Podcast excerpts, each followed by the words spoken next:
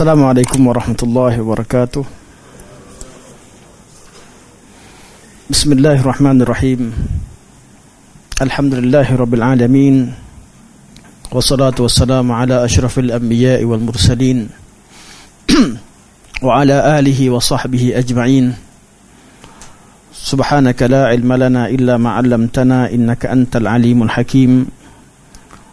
رب اشرح لي صدري ويسر لي أمري. واحلل عقدة من لساني يفقه قولي.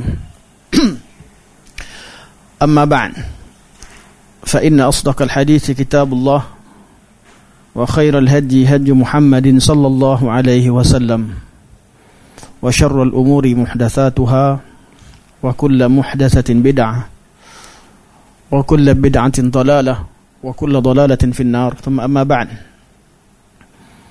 yang dihormati dan dimuliakan uh, asatizah uh, tuan pengurusi.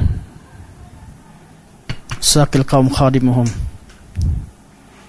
Uh, terima kasih yang bagi uh, saudara pengurusi sahabat-sahabat hadirin hadirat yang dirahmati Allah. Hari ini insyaAllah kita uh, saya sambung perbincangan yang di, telah dimulakan oleh Al-Fadil Ustaz Yasir oleh kerana ada uh, saya tadi tak sempat sangat nak dengar. Uh, sebahagian saya dengar. Jadi saya uh, kalau ada persoalan tuan-tuan boleh uh, tanya terus dalam kelas. Kalau apa saya terangkan tidak jelas tuan-tuan boleh tanya terus uh, dalam dalam kelas. Sekiranya soalan berkaitan dengan isi kandungan keseluruhan boleh dilewatkan di akhir. Tapi kalau berkaitan dengan teks yang dibincangkan tak faham, tak jelas, boleh terus tanya. Sebab katakan test kadang-kadang kita uh, kalau lambat kan kita terlupa atau dah tak sesuai dengan konteks dan masa. Okey. Kita membincangkan tentang buku yang ditulis oleh Al-Fadil Profesor Madya Dr. Urzami Ramli Hafizahullah iaitu metodologi memahami hadis Rasulullah sallallahu alaihi wasallam dalam bidang hadis dalam bidang hadis ada dua bidang besar pecahan daripada bidang hadis. Tuan-tuan pergi belajar mana-mana sekalipun kita akan jumpa dua bidang ni dalam bidang hadis. Yang pertama bidang ulumul hadis dan yang kedua ialah fiqh sunnah atau fiqh hadis. Hmm, dua bidang yang tersendiri. Ya, di Madinah Munawarah sekalipun ketika degree tak adalah degree semua sekali kita belajar dan sampai kita master dan PhD kita perlu pilih nak ambil bidang ulum hadis ataupun bidang fiqh sunnah bidang ulumul hadis mengkaji tentang sanad sanad ha, berkaitan dengan terjemah ruwat jarah wa ta'dil berkaitan dengan ittirab dalam sanad dalam dalam sanad dan seba, uh, illah dan sebagainya uh, illah dalam uh, dalam uh, sanad hmm? ini bidang ulumul hadis Hmm? Tujuan utama bidang ulum hadis ialah mengenal pasti tahap kesahihan hadis tersebut. Dan ini adalah tanggungjawab pertama bagi sesiapa sahaja yang ingin mengambil hadis sebagai sebagai dalil. Kerana yang menjadi dalil yang dituntut untuk kita amalkan ialah hadis yang sahih. Sahih artinya yang makbul. Hadis yang makbul. Ha, dalam tasnif ulama' silam mereka jadikan hadis dua dua bahagian satu hadis makbul yang kedua hadis mardud hadis makbul mereka namakan sebagai sahih hadis mardud dinamakan sebagai daif jadi mereka letakkan dua dua bahagian. Ha, namun pembahagian ulama moden mereka pecahkan lagi ha, untuk lebih uh, mudah difahami. Ha, mereka jadikan bahagian hadis sahih terbahagi hadis yang makbul terbahagi kepada dua iaitu hadis sahih dan hadis hasan. Dan juga hadis yang mardud yang ditolak terbahagi jadi jadi dua iaitu hadis maudhu' dan hadis dhaif untuk bezakan fungsi hadis-hadis tersebut hmm, hadis maudhu' langsung tak ada nilai dalam dalam syariat. Ha? hadis maudhu' dikumpulkan ditulis semata-mata untuk kita beringat dan menjauhinya. Ini hadis maudhu' hadis dhaif adalah hadis yang di KIV kan hadis yang di KIV kan kerana tidak pasti sama ah, tidak uh, tidak dapat di uh, tidak dapat kita dapat tak dapat memastikan hadis ini sabit daripada Nabi sallallahu alaihi wasallam. Menunggu syawahid atau illah atau qarinah yang menentukan kedudukannya. Sebagian pada hadis dhaif tunggu KIV sementara. Kalau ada syawahid ataupun mutabaah ada riwayat daripada sahabat yang lain atau ada riwayat daripada perawi-perawi yang lain yang sama makna dan uh, riwayat tersebut banyak atau riwayat tersebut mempunyai nilai kekuatan lebih daripada nilai tersebut hadis ini berubah jadi hadis hasan li ghairi hadis hadis hasan li ghairi lah hadis hasan li ghairi inilah yang dimaksudkan oleh Imam Ahmad beramal dengan hadis dhaif hadis dhaif yang ada nilainya yang dikuatkan dengan ada mutaba'at dan syawahid? Beramal ha, dengan hadis daif lebih aula daripada beramal dengan pendapat. Iaitu hadis daif yang ha, sampai pada hasan ghairi kerana pada zaman Imam Ahmad belum ada lagi pembahagian hadis hasan ghairi hadis hasan ghairi okey. Ni mukadimah untuk kita faham. Sebab apa? Saya nak cerita kaedah pertama sebelum cerita tentang uh, hadis pastikan kesahihan hadis dahulu dari mana? Daripada ulum hadis. Dari bidang ulum ulum hadis dengan pelbagai ulum yang tergandung dalamnya termasuk ilmu jarah wa ta'dil termasuk dalam uh, ilmu-ilmu yang uh, dikategorikan sebagai yang mengkaji tentang sanad. Kaji tentang sanad. Ilmu yang kedua ialah ilmu fiqhul hadis ataupun fiqhus sunnah. Fiqhus sunnah. Ini yang uh, menjadi tajuk. Uh, saya syarahkan tajuk. Saya tak pasti saya syarah atau tidak. Oleh kerana uh, saya minta maaf saya tak dapat sangat internet. Jadi kalau saya kuliah subuh, pergi kuliah subuh balik semula sampai rumah ni semua tak sempat tak dapat nak nak um, ikuti uh, kuliah uh, secara live. Jadi yang jadi yang ada kalau kat rumah kejap, kat rumah kejap dah benda lain pula kita buat nak baca juga sebagainya. Jadi saya mohon maaf uh, sekali lagi uh, kerana kalau tak saya syarah berkesenambungan. Jadi kalau syarah ada yang ustaz dah sebut kemudian saya ulang balik saya mohon maaf banyak-banyak kerana uh, mungkin berulang. Jadi tajuk ni apa yang ditulis oleh uh, Al-Fadhil uh, Dr. Ruzaimi Ramli beliau tulis apabila hadis sahih pastikan pemahaman juga sahih. Itu menggabungkan antara dua dua ilmu ini iaitu ilmu dirayah, ilmu riwayah dan ilmu dirayah. Ilmu riwayah adalah ilmu ulumul hadis, ilmu dirayah adalah ilmu fiqh sunnah iaitu memahami sunnah Rasulullah sallallahu alaihi wasallam.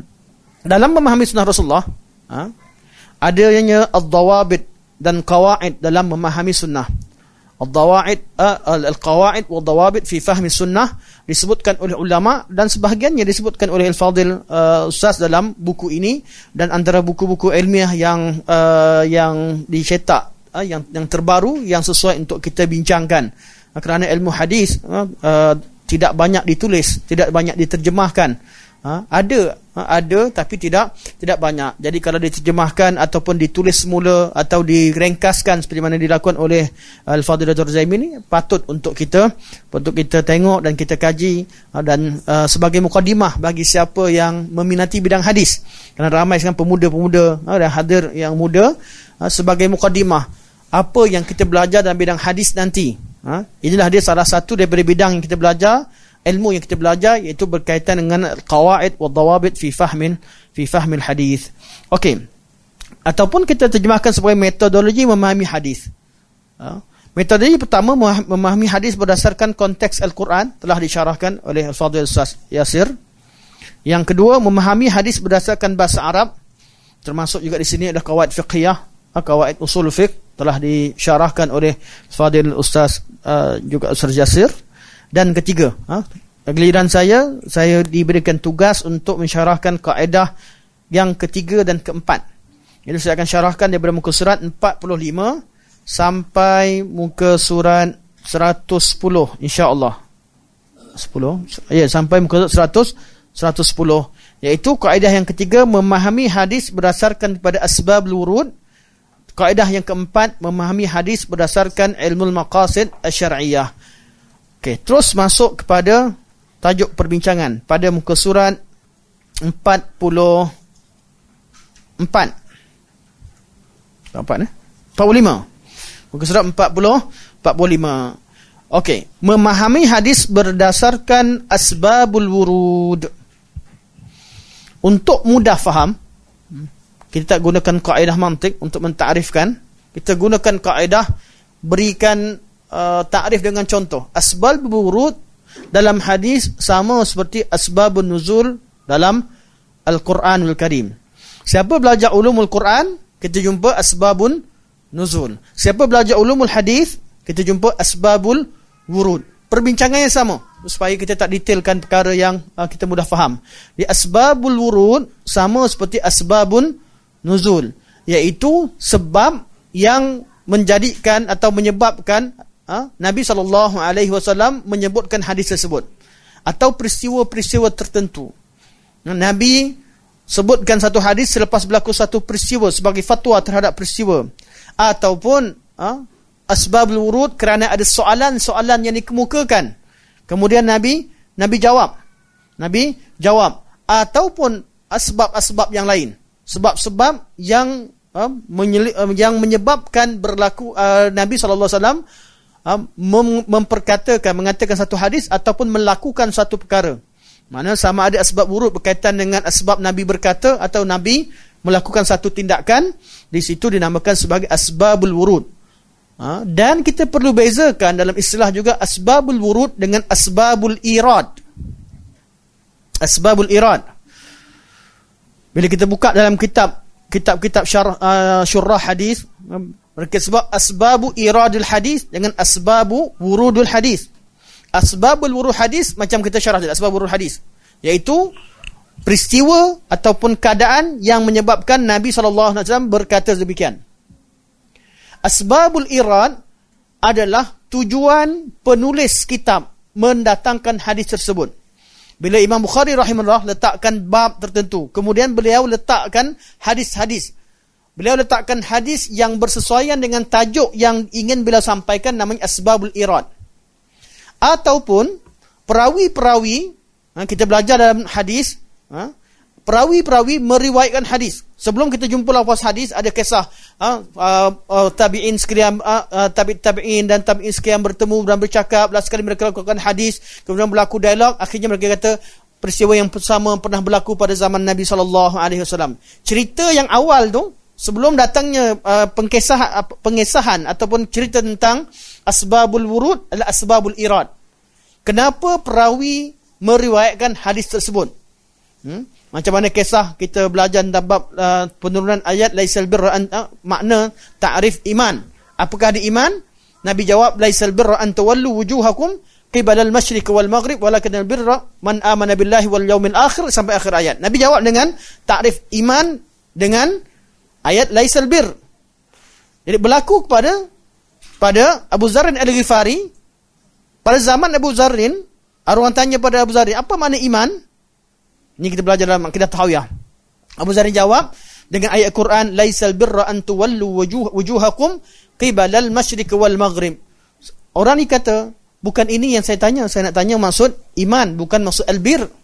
Ayat Quran cerita albir, maka kata Abu Zarin Ghafari pada zaman Nabi sallallahu alaihi wasallam ada seorang lelaki tanya dengan Nabi soalan yang sama dan Nabi jawab dengan jawapan yang sama yang aku berikan pada kamu.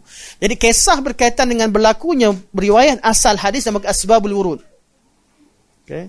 Kisah yang menyebabkan hadis itu diriwayatkan dinamakan sebagai asbabul asbabul irad. Ha? Sebab asbabul irad. Jadi kenapa kita nak bezakan asbabul asbabul wurud mempengaruhi makna hadis itu sendiri. Mempengaruhi makna hadis dan membantu kita memahami hadis asbabul irad memaham kita tentang fiqhus sahabah atau fiqhul uh, tabi'in, fiqhul ulama dan macam mana mereka beristidlal. Jadi kita nak faham pandangan salafus salih, kita tengok kepada banyak asbabul irad. Asbabul irad. Bila kita nak kata tengok kepada faham Quran, tengok pada hadis. Tengok pada hadis faham dengan asbabul wurud. Kemudian nak tahu sahabat, tabi'in, tabi'in, tabi'in dan ulama-ulama salaf mereka faham macam mana tengok asbabul irad. Asbabul irad. Asbabul irad sangat penting untuk kita tahu. Kerana sekarang ramai orang yang bawa kitab salafus salih, dia bawa hadis yang sama, hadis ha, tujuan penulis bawa untuk mengecam satu amalan, dia ambil dipotong ayat separuh, ha, dia cerita seolah-olah hadis itu menyokong pandangan mereka. Sebab tu kalau kita buka dalam kutub, uh, kutubul hadis, bila tengok balik kepada uh, Sahih Bukhari, tengok balik dengan uh, sekian dan sekian, kita akan nampak asbabul irad. Ha, contoh dalam kitabul iman pada awal Sahih Bukhari. Kitabul iman. Akhir Sahih Bukhari, kitabul tauhid. Imam Bukhari letakkan tajuk berkaitan dengan sifat-sifat Allah dan mengisbatkan mereka letakkan tajuk pengisbatan kemudian datangkan hadis-hadis untuk membuktikan apa yang ditulis dalam dalam tajuk iaitu hadis tersebut. Asbabul irad hadis kerana beliau ingin isbatkan apa yang disebutkan dalam dalam uh, dalam bab. Nah, dalam bab hadisul bab. Okey keadaan yang berlaku sekarang ramai orang ketika mereka terima hadis mereka cuba potong hadis atau ambil hadis luar daripada konteks irad penulis atau ambil hadis luar daripada asbabul wurud sebagainya menyebabkan ha? orang yang dengar nampak macam hadis yang sama. Tapi kenapa berbeza pandangan? Sebab memang ada orang yang rujuk pada hadis bukan ingin memastikan keaslian satu pandangan tapi ingin mempertahankan pandangannya. Kalau begini tujuannya, kita akan jumpa kecelaruan. Kalau orang yang cari hadis kerana watawasau bil haq, nak cari hak, akan selesai. Tapi bila ada orang yang cari hadis kerana mempertahankan kecelaruan yang ada, maka dikorek semua hadis termasuk hadis palsu pun kena dipakai. Kadang-kadang uh, hadis yang yang bukan hadis pun dikatakan sebagai dalil. Kadang-kadang pergi pada mimpi pergi kepada sana sini pergi kepada kenapa? Sebab mereka cari dalil bukan untuk menyatakan bahawa amalan ini datang daripada dalil bersumber bukan dalil tapi mereka cari dalil untuk mempertahankan apa yang telah sedia ada. Dua-dua pihak cari pada dalil. Tapi tujuan mencari dalil ber, berbeza. Saya tegaskan perkara ini sebab banyak modus operandi begini yang dilakukan oleh uh, penceramah-penceramah zaman sekarang menyebabkan kita sebagai orang awam tengok tak faham. Ini ayat Quran juga, hadis juga dibawa. Tapi kenapa jadi begini? Beza kat mana? Ahli sunnah wal jamaah mencari dalil. Mereka tidak bercakap. Ha, kata Imam Bukhari, Al-ilmu qabla al-qawli wal-amal. Pastikan kebenaran satu ilmu tersebut sebelum sebelum bercakap dan sebelum beramal. Itu tujuan kita cari dalil. Dalil itu asas kepada amalan kita. Kita tak beramal kecuali sesuatu yang ada dalil petunjuk daripada Nabi sallallahu alaihi wasallam. Dalil adalah asas ilmu pengetahuan kita tentang akidah. Kita tak bercakap tentang satu perkara ghaib atau berkaitan dengan sifat Allah dan sebagainya kecuali datang daripada Rasulullah sama ada daripada Al-Quran dan Sunnah. Itu tujuan kita cari dalil pada pengisbatan dan menjadi istimdad dan juga asas pegangan kita ialah pada Al-Quran dan sunnah Rasulullah sallallahu alaihi wasallam. Jadi di situ kita cari dalil. Ya. Bagi ha, saya sebut istilah kasar sikit ahli bid'ah lawan pada ahli sunnah, sunnah lawannya bid'ah. Ahli bid'ah mereka tidak hiraukan dalam bab pencarian dalil ketika mengamalkan. Amalan boleh sabit tanpa perlu pada dalil. Boleh buat ha? maka dinamakan apa yang mereka buat sebagai istilah hadis uh, bid'ah hasanah. Hmm? Ambil benteng dengan perkataan Imam Syafi'i yang tak dimaksudkan begitu. Mereka akan mengambil perkataan-perkataan imam-imam terdahulu. Ha? Ketika imam terdahulu mereka bahagikan had, uh, uh, amalan, sebahagian pada imam bahagian amalan kepada bid'ah uh, hasanah juga bid'ah dalalah atau kita ah, dengan ataupun istilah-istilah yang seumpama dengannya untuk mempertahankan sahabat. Hmm? Kenapa sebahagian daripada ulama membahagikan bid'ah kepada hasanah juga dan juga kepada kepada dalalah terbagi pada dua bukan untuk mencipta amalan baru tapi untuk mempertahankan sahabat Nabi bahawa mereka tidak lakukan perkara baru yang mereka buat perkara baru hanyalah menghidupkan sunnah yang lama seperti mana Sayyidina Umar Al-Khattab. Jadi Umar Al-Khattab ketika melakukan satu amalan yang Nabi pernah ajarkan, namun ajaran tersebut orang tak zahir, dizahirkan, ha? ini dinamakan sebagai bid'ah hasanah dengan tujuan niat yang baik. Hmm? Jadi dinamakan sebagai bid'ah hasanah untuk mempertahankan sahabat-sahabat Rasulullah sallallahu alaihi wasallam yang mengajarkan sunnah Rasulullah sallallahu alaihi wasallam. Namun istilah-istilah yang digunakan pakai oleh ulama terdahulu diguna, disalahguna kemudian sebagai uh, alat untuk mempertahankan amalan-amalan dan juga akidah-akidah yang disebarkan tanpa rujuk kepada dalil.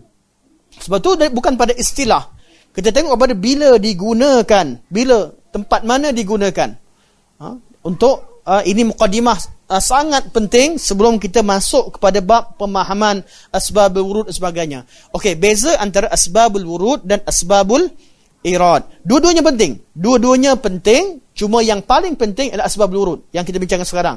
Kerana dia adalah asas kepada hadis itu sendiri, asas kepada pemahaman hadis Rasulullah sallallahu alaihi wasallam. Okey. Uh, Ustaz uh, penulis uh, terus masuk kepada kepentingan memahami hadis berdasarkan pada sebab urut. Uh, beliau sebutkan sebanyak berapa tu?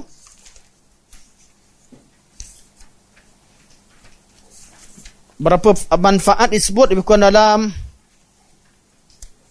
6. Okay. 6 kepentingan ataupun kelebihan 7. Dah tu.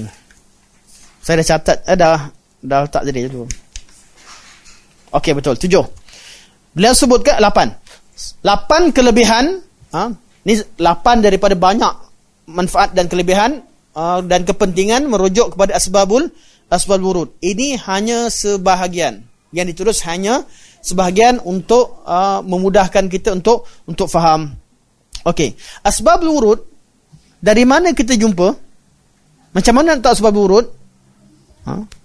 Kerana uh, di sini disiplin disiplin penting tapi saya bagi mukadimah umum.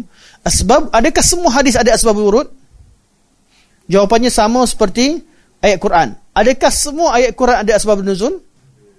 Tidak, tidak semua ayat Quran ada asbabun nuzul. Begitu juga hadis Nabi sallallahu alaihi wasallam, tidak semua hadis Nabi ada asbabul asbab urut. Tak semua hadis Nabi asbab urut. Ada hadis Nabi memang Nabi datang, Nabi nak sampaikan ilmu. Ha, memang Nabi beritahu. Tak perlu ada peristiwa. Memang Nabi nak ajarkan hukum hakam. Nabi sampaikan wahyu. Dan itulah pada kebanyakan hadis. Kebanyakan hadis tidak mengandungi asbabul wurud. Sebahagian daripada hadis ha, ada asbabul wurud. Sebab Nabi SAW mengatakan demikian. Kalau ada asbabul wurud, dia memudahkan kita untuk faham nas nas syarak. Dari mana kita nak nak jumpa asbabul asbabul wurud? Pertama dalam hadis sendiri. Kita hafal hadis sebab tu dia ha, saya uh, uh, kalau pelajar-pelajar saya hafal hadis. Pelajar-pelajar di Baitul Rahmah. Saya mengajar di Baitul Rahmah untuk pelajar-pelajar uh, uh, yang mula menghafal. Kita ada dua hafal. Satu hafal matan saja, hafal hadis. Dan kalau dapat hafalkan dengan asbabul wurud. Kalau ada asbabul wurud. Ha, sebab apa? Dia memberikan uh, berikan satu aset ilmu yang yang penting untuk kita memahami hadis. Ya kalau hafal matan saja tu baik. Kalau dapat hafal berserta dengan asbabul wurud, macam mana hadis tidak uh, di dibincangkan atau kadang-kadang ada asbabul irad dalamnya, kadang-kadang asbabul wurud, kadang-kadang asbabul irad, hafalkan sekali supaya dia membantu kita dalam memahami hadis Rasulullah sallallahu alaihi wasallam. Walaupun hadis Nabi tidak terikat dengan asbab wurud. Maksud Nabi Nabi menyampaikan syariat ini tak terhad kepada orang yang bertanya. Hukum itu terpakai untuk seluruh umat. Namun dengan memahami asbab wurud mem memudahkan kita untuk memahami kehendak Rasulullah sallallahu alaihi wasallam. Dari mana kita dapat dalam hadis itu sendiri? Rojok hadis. Macam mana caranya? Ha, caranya jangan berpada dengan jumpa hadis dalam buku kita hafal. Ha, buka dalam buku Dr. Zaimi ni, buka, hafal. La hijrata ba'da al-fath walakin jihad wa niyatun wa istanfirtum fanfiru. Kita hafal. Lepas tu orang tanya, apa sebab Nabi sebut macam tu? Uh, tak jumpa. Caranya, kalau nak hafal hadis, lebih baik bila jumpa hadis, kita tengok baca hadis ni, Hmm? Hadis uh, la hijrah ba'da fathi tengok sumber dia. Oh hadis ni oleh Bukhari pada 2825 nombor 25 pergi tengok pada Sahih Bukhari di sana akan disebutkan secara detail. An an anda bersiapa sampailah kisah-kisahnya. Kebanyak uh, kalau hadis ada sebab wurud kita akan temukan asbabul wurud pada sumber asal. Ya, macam mana caranya tidak berpada dengan buku yang kita baca. Kita baca kitab fiqah. Kita hanya hanya jumpa lafaz bab-bab istishhad. Nak dicatat apa yang nak, nak dibincangkan berkaitan dengan hukum fiqah. Untuk tahu asbabul wurud dan kisah lebih detail lagi, uh, hadis yang sempurna perlu rujuk kepada buku kitab asal. Dari mana sumbernya? Sebab tu menjadi kewajipan bagi penuntut ilmu memiliki kutubus sittah atau kutubul um ummahatul kutub. Kutubus sittah atau kutubus tis'ah ada kat rumah supaya kita ada kemampuan. Bila ada ada apa-apa hadis bila ada khilaf saja kadang-kadang ustaz ni syarah begini ustaz ni syarah begini kita pun rasa tak tahu macam mana, mana satu betul. Langkah pertama ambil hadis yang sama walaupun hadis yang sahih walaupun walaupun sahih bukhari sahih muslim tahu dia sahih tahu tapi nak tahu dia punya pemahaman lebih jelas pergi ambil hadis tersebut pergi kitab asal cek daripada awal masa tu kita dapat oh hadis ini berkaitan dengan begini cuma penulis bawakan hadis itu untuk istishhad atau untuk uh, fokus pada fakta tertentu berkaitan dengan tajuk perbincangan. Memahami hadis dari bersumber asal membantu kita. Ha?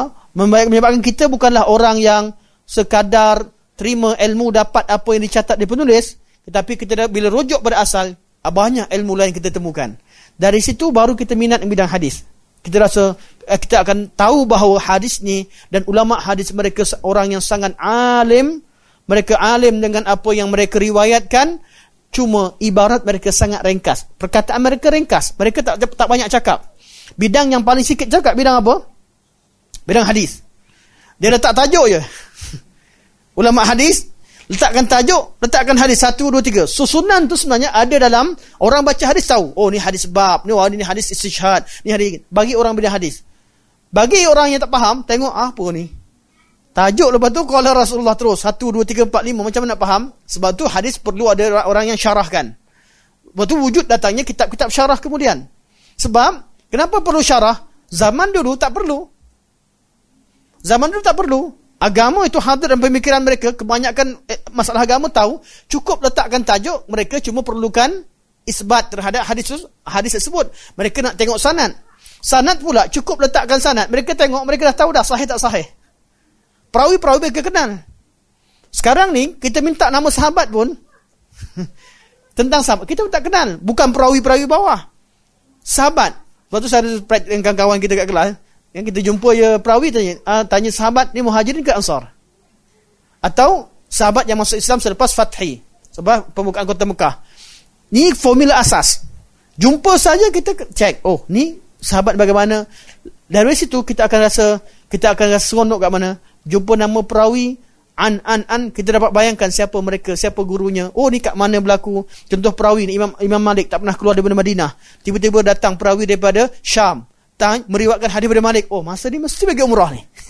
kita tahu waktu pergi umrah ke, masa dia belajar dulu ke, macam-macam kita dapat uh, faham. Daripada teks akhirnya kita jumpa, oh rupanya memang waktu umrah. Oh rupanya masa buat haji. Kita akan temukan daripada selepas kajian terhadap hadis. Jadi macam mana nak tahu hadis? Cara pertama cek hadis. Cek hadis kat mana? Daripada sumber asal. Buka Sahih Bukhari, buka Sahih Muslim, buka Sunan Tirmizi, buka Sunan Nasa'i, buka Sunan Ibnu Majah, buka uh, uh, buku-buku yang uh, yang dinisbahkan uh, diambil ditakhrijkan hadis daripadanya, buka sumber asal, kita akan temukan asbabul wurud sekiranya ada asbabul wurud. Kadang-kadang kita buka hadis tengok Sahih Bukhari, eh, ringkasnya tak ada apa-apa pun. Tak jumpa. Jadi ada ilmu kita ha, orang-orang yang berada dalam bidang fiqh sunnah bergantung kepada yang berada dalam bidang ulumul hadis. Cara yang kedua adalah macam mana tak sebab burut adalah dengan kumpulkan riwayat hadis dalam satu bab di tempat yang sama. Hadis yang berkaitan. Sebab tu ada kaedah yang selalu disebut dia kata al-bab idza lam tujma' turuquhu lam tu'raf ilaluh. Satu bab kalau tak dikumpulkan turuk dia pelbagai, tak dikenal ilalnya. Sebahagian sebut al-bab dalam tu jema' turuquhu ha lam tu'raf uh, lam tu'raf muradu. Bab kalau tak dikumpulkan hadis ataupun turuk pada satu tempat, kita tak tahu murad hadis kadang-kadang. Ha? Jadi bila kumpulkan hadis, kumpulkan riwayat ni cara kedua ulama nak tahu hadis tersebut uh, asbabul wurud hadis tersebut. Tengok pada satu sumber tak ada. Tapi kumpulkan. Hadis yang sama diriwayatkan oleh imam-imam yang lain kumpul-kumpul-kumpul tengok oh rupanya hadis ni sebab dia ada kat disebutkan dalam riwayat yang yang lain. Kadang-kadang riwayat yang sahih, kadang-kadang tidak sahih, ada kaedahnya. Dari sini baru kita masuk pada masuk kepada apa yang ditulis oleh Al-Fadil uh, Profesor Madiyad Dr. Ruzaimi Ramli dalam kitab beliau iaitu memahami hadis uh, kaedah yang ketiga memahami hadis berdasarkan asbabul wurud kepentingan memahami hadis berdasarkan asbabul wurud Okay, asbabul wurud bagi hadis ialah sesuatu yang menyebabkan hadis tersebut muncul pada zaman Nabi sallallahu alaihi wasallam. Ia boleh jadi persoalan yang dilontarkan oleh seorang sahabat ataupun peristiwa yang berlaku sehingga Nabi sallallahu alaihi wasallam menuturkan menunjukkan dengan perbuatan atau memperakuinya iaitu takrir. Ha, kita ada sunnah Nabi ada tiga. Sunnah qauliyah, sunnah fi'liyah dan sunnah takririyah. Jadi bila sebelum kenapa Nabi bercakap kenapa Nabi buat demikian, kenapa Nabi bertindak demikian, ha? mana kenapa Nabi uh, akur terhadap sebuah perbuatan, kita tahu, oh ada asbabul wurudnya. Dari asbab wurud, ha? It, uh, kita tahu fiqhul hadis. Ha? Dengan kaedah kita, al-ilmu al, al bis sabab, apa kaedah dia? Al-ilmu bis sabab, tu rasul ilmu bil musabbab kita mengetahui ini uh, yang selalu disebut dalam kitab-kitab ulama al-ilmu bis sabab turathu atau turithu al-ilmu bil musabbab. Tahu sebab satu benda akan menyebabkan kita tahu tujuan sesuatu itu disebutkan. Sebab tu kaedah yang yang saya akan sebutkan sekarang memahami hadis berdasarkan kepada asbabul wurud. Ada asbabul wurud akan membantu tentang kita memahami maqasid syariah nanti. Pada part yang pada uh, bahagian keempat. Asbabul wurud antara cara untuk faham maqasid syariah daripada asbab wurud daripada al-muqaddasah syariah kita akan dapat faham hadis itu dengan dengan lebih lebih mudah. Okey. Kepentingan memahami hadis berdasarkan pada asbab wurud. Insya-Allah kita baca dengan cepat. Yang tak faham baru kita ulas insya-Allah. Memahami teks tidak akan sempurna tanpa meneliti sebab al-wurud. Antaranya faedah yang diperoleh daripada kaedah ini ialah pertama, menjelaskan maksud sebenar bagi sesebuah hadis. Ha, mana faham hadis lah, maksud hadis. Ada kalanya sebuah hadis tidak dapat difahami melainkan dengan merujuk kepada asbab al-wurud. Ada kalanya. Artinya apa? Tidak difahami dengan dapat difahami. Ha? Kenapa Nabi cakap macam tu? Kerana nampak kasar. Ha? Kita nampak kasar. Kadang-kadang nampak uh, kita nampak uh, perkataan Nabi ni terlalu tegas. Kan tapi bila tengok ada asbab, urut dan konteksnya, kita akan faham. Oh, umritu an uqatilan nas. Nabi disuruh untuk memerangi manusia atau berperang dengan manusia, rupanya dalam konteks peperangan. Berperang dengan seseorang, perang, bila berlaku perangan, perang sehingga dia ucapkan syahadat stop. Bukan suruh pergi tembak orang. Umritu an uqatilan nas hatta yashhadu la ilaha illallah. Aku disuruh untuk ha, berperang dengan manusia sehingga mereka ucap kalimah la ilaha illallah. Bila faham pada konteks, oh konteks peperangan, hadis ni jangan bawa perang. Sehingga ucap kalimah la ilallah, stop. Di situ terlihatnya rahman. Rahmah. Di samping juga memberi makna bahawa Islam ini bukan agama yang ha, sekadar react terhadap tindakan golongan musuh. Islam juga adalah agama yang proaktif. Musuh yang membahayakan, ha, kalau dibiarkan, cepat-cepat pergi. Cantas di awal-awal. Hmm. Ini juga salah satu daripada uh, jihad. Ada jihad difa, ada jifa, dan jihad hujum. Ha? Daripada hadis ini, kita faham dua maksud. Faham dengan maksud hujum, sama juga dengan tujuan la ilaha illallah, Faham dengan maksud difa juga dengan maksud la ilaha illallah. Cara macam mana? Tengok rojak sebal wurud, tengok kepada uh, konteks uh, hadis. Menjelaskan maksud sebenar sesebuah hadis. Kita terus ambil contoh. Contoh uh, tengok contoh. Contoh pertama hadis ancaman kepada tumit kaki. Nabi kata wailun lil aqab lil aqabi minan nar. Celakalah tumit-tumit daripada api neraka. Tumit-tumit celaka. Hmm, celakalah tumit-tumit kerana api akan dijilat oleh api neraka. Lebih kurang maknanya begitu. Wailul lil aqabi minan nar. Okey, tengok apa yang, yang saya sebut. Tengok hadis ni nampak kita akan uh, tak jelas kenapa Nabi Nabi doakan tumit tu uh, atau Nabi kata tumit tu akan dijilat oleh api api neraka. Tengok kepada hadis secara lengkap ditemukan ditemukan asbabnya. Asbab tengok pada asbab urut. Tengok yang bawah teks bawah. Takhallafa an-nabiy sallallahu alaihi wasallam anna fi safratin safarnaha. Nabi lambat sikit keluar musafir pada suatu uh, suatu perjalanan. Fa adrakna fa'adrakna kan kita tengok pada fa'adrakna wa qad arhaqna al-asra hmm? fa'adrakana minta maaf fa'adrakna fa'adrakna fa'adrakana nabi lambat kemudian nabi datang nabi sempat nabi datang kemudian ada sahabat pergi dulu kemudian ada musafir dalam perjalanan mungkin dalam satu peperangan atau sebagainya nabi datang datang kemudian nabi sempat masa nabi sampai nabi dah solat tapi sahabat belum belum solat, baru nak wuduk. Jadi ada sebahagian daripada sahabat, faja'alna natawadda. Kami baru baru nak berwuduk. Wa namsahu ala arjulina. Kami sapu pada atas kaki kami. Kaki sepatutnya basuh. Kaki ni dua dua rukun yang kena basuh, muka dan muka tangan uh, muka uh, dua rukun, tiga rukun. Muka, tangan dan kaki. Basuh artinya ambil air, basuh. Ha? Tapi sahabat ketika itu ha, yang terlibat mereka cuma basahkan tangan air, sapu. Sapu pula bagi atas kaki. Artinya wuduk yang tidak sempurna. Nabi kata, Nabi nampak macam tu, fanada bi'ala sautihi. Nabi jerit dengan suara yang kuat. Nabi kata, wailun lil aqabi minan nar. Nabi dari belakang Nabi tengok, celaka. Tumit-tumit yang akan dijilat oleh api neraka. Sebab apa? Sebab kalau wuduk tak sah, salat pun tak sah. Puncanya kenapa? Kerana tumit tadi yang tak disapu. Sapu ke atas, tumit tak sapu. Sapu pula tak basuh. Jadi disebabkan perbuatan tadi menyebabkan orang yang tidak berjaga dengan wuduknya, wuduk tidak sah, akhirnya amalan dia tidak sah, dia dianggap dari segi hukumnya tidak melakukan amal ibadah atau amal ibadah yang tidak sah.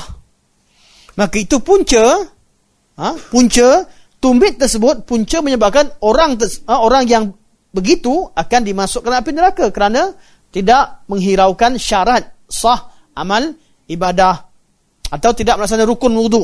Ha, wudu tersebut syarat terhadap salah dan ia berkait dan satu sama lain. Bila dengar kita tengok pada asbabul wurud, oh faham. Patutlah Nabi kata wailun lil aqabi minan nar. Jelas? Okey. Yang kedua. Menghilangkan ittirab. Kecelaruan pada teks hadis. Hmm. Ittirab ialah istilah khusus dalam ilmu mustalah hadis.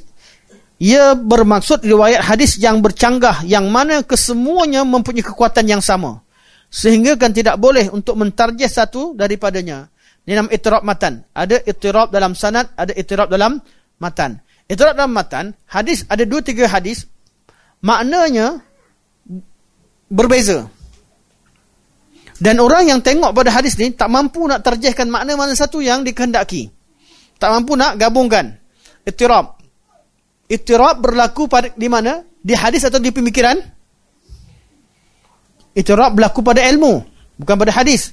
Tak mungkin hadis berlawanan antara satu sama lain sama ada bab ittirab atau bab muskilul hadis atau bab mukhtaliful hadis ha, kita belajar kecelaruan tu berlaku pada pemahaman bukan pada teks jadi kalau jumpa dengan uh, hadis yang mutarab mutarab uh, matannya matannya mutarab atau adanya ittirab ha, macam mana cara nak tarjihkan nak tahu pandangan mana satu yang betul antara caranya tengok kepada asbabul wurud antara caranya bukan satu banyak cara untuk ha, memahami hadis yang mutarib. Hmm? Caranya ialah merujuk kepada merujuk kepada asbabul wurud. Okey. Meneliti meneliti asbabul wurud bagi hadis akan menghilangkan kecelaruan pada teks seterusnya menjadikan sesebuah hadis itu sahih. Jadi bila tengok asbabul wurud, oh rupanya tak celaru pun. Otak aku celaru. bila tengok asbabul wurud, baru kita oh rupanya aku tak faham. Ha, susah nak faham macam hadis bertentangan. Itu erti hadis bertentangan. Bukan bererti hadis Nabi satu betul, satu salah. Kalau hadis tu sahih kedua-duanya takkan berlaku pertentangan antara satu sama lain. Kalau berlaku pertentangan ada dua kemungkinan saja. Sama ada salah satunya tidak sahih, salah satu yang tidak sahih atau yang kedua pemikiran kita yang tak sahih. Hmm. Kita salah faham. Jadi hadis tak sahih kena cek. Sebab tu pentingnya tahu hadis yang mana sahih yang mana tidak. Kerana akan berlakunya uh, pertentangan pada setengah setengah keadaan. Kalau hadis sahih berlawanan mafhum dengan hadis dhaif, ambil mana? Ambil yang sahih ke dhaif? Sahih, jelas. Kalau hadis sahih berikan satu makna. Kemudian ada hadis dhaif beri makna yang sama. Tapi hadis dhaif. Ambil tak hadis dhaif? Ambil sebagai apa? Syawahid atau kita panggil istiqnas. Syawahid dalam dalam mat, dalam sanad, dalam sanad kita panggil syawahid. Syawahid dalam sanad tapi dalam dalam matan kita panggil istiqnas. Istiqnas artinya apa? Hadis sahih dah betul dah, dah semua betul.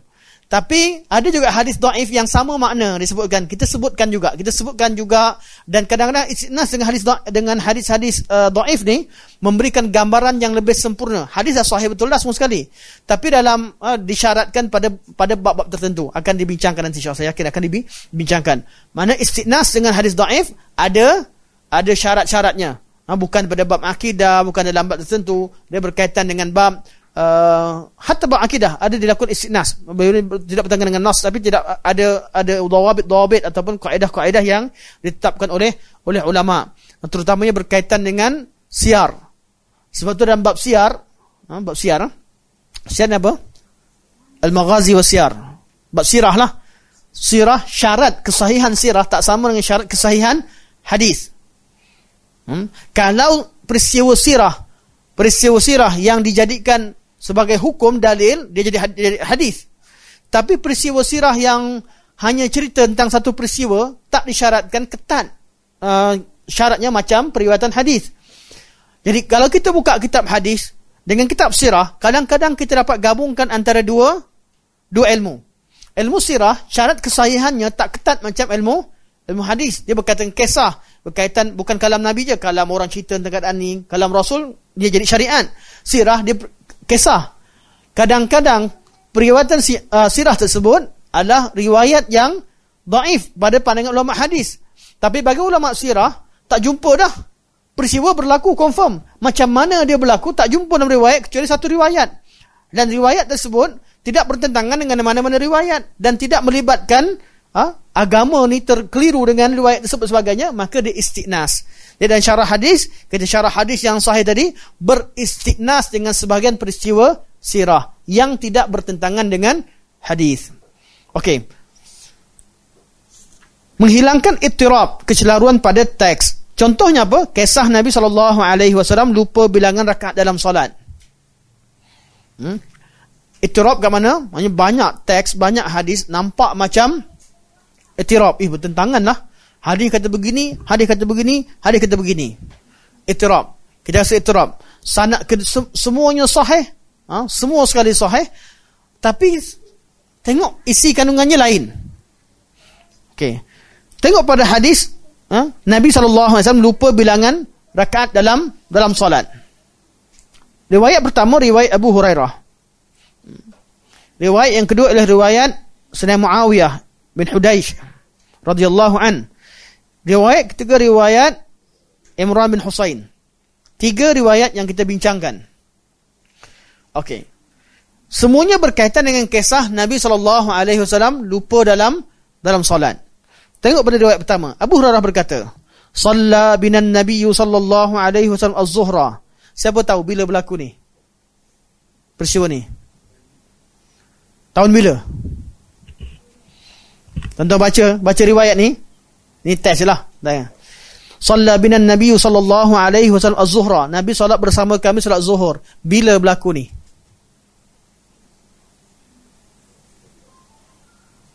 Bagi bagi ahli hadis nampak saja mereka dapat tangkap bila berlaku. Sebab apa? Abu Hurairah riwayatkan. Abu Hurairah kata Nabi mengimam solat dengan kami. Artinya beliau hadir tidak? Hadir. Salla bina. Beliau ha, sebutkan dengan kalimah bina. Artinya bila hadir sekali. Abu Hurairah ha, mula solat di Masjid Nabawi bila? Abu Hurairah masuk Islam, pergi ikut ke Yaman. Lepas tu lepas Khaybar baru sampai ke Masjid Nabawi. Artinya peristiwa ini berlaku selepas Khaybar. Jadi tak, ha? lepas tu kita akan tahu hadis ni uh, sebab uh, bila uh, bila dengan kita uh, kenal perawi, kenal kisah, automatik kita dapat tangkap uh, hadis ni bila. Uh, hadis ni bila dan bila berlaku. Tengok dengan berdasarkan uh, kepada uh, pemahaman dalam tak sebut tak, tak tersebut dalam teks tapi perlu menggabungkan antara pelbagai ilmu. Begitulah seperti rujuk pada syarah. Nah Abu Hurairah kata Nabi sallallahu Nabi sallallahu alaihi wasallam solat bersama kami solat az-zuhra. Gariskan kalimah az-zuhra. Nabi solat zuhur dua rakaat. Kemudian thumma salam. Kemudian Nabi bagi salam. Okey. Lebih mudah lagi soalan kita turunkan sikit. Ni peristiwa ni berlaku di Madinah ke di Mekah? Peristiwa di Mekah ke di Madinah? Nah, kadang-kadang kita soal soalan macam tu pun kita keliru. Dah tentu kalau solat ke masjid di Madinah lah. Di Madinah. Iaitu peristiwa selepas hijrah.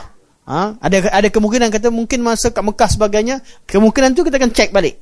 Kita akan cek balik di teks seterusnya. Saya dah tahu dah peristiwa ini berlaku selepas ha? selepas ditetapkan rakaat zuhur jadi empat. Bila kita gabungkan dengan ilmu lain, kita tahu bila ditetapkan rakaat, ha, kita tahu oh ni peristiwa di Madinah confirm sebab di Mekah solat cuma dua rakaat, dua dua rakaat. Walaupun selepas Isra' Mi'raj pindah ke Madinah baru ah uh, ditetapkan rakaat-rakaat solat. Jadi kita dapat uh, peristiwa ini memang peristiwa berlaku di Madinah. Okey, Nabi solat Zuhur dua rakaat. Thumma salam. Kemudian Nabi salam. Thumma qama ila khash ila khashabatin fi muqaddamil masjid. Fa wa wada'a yadahu 'alayha.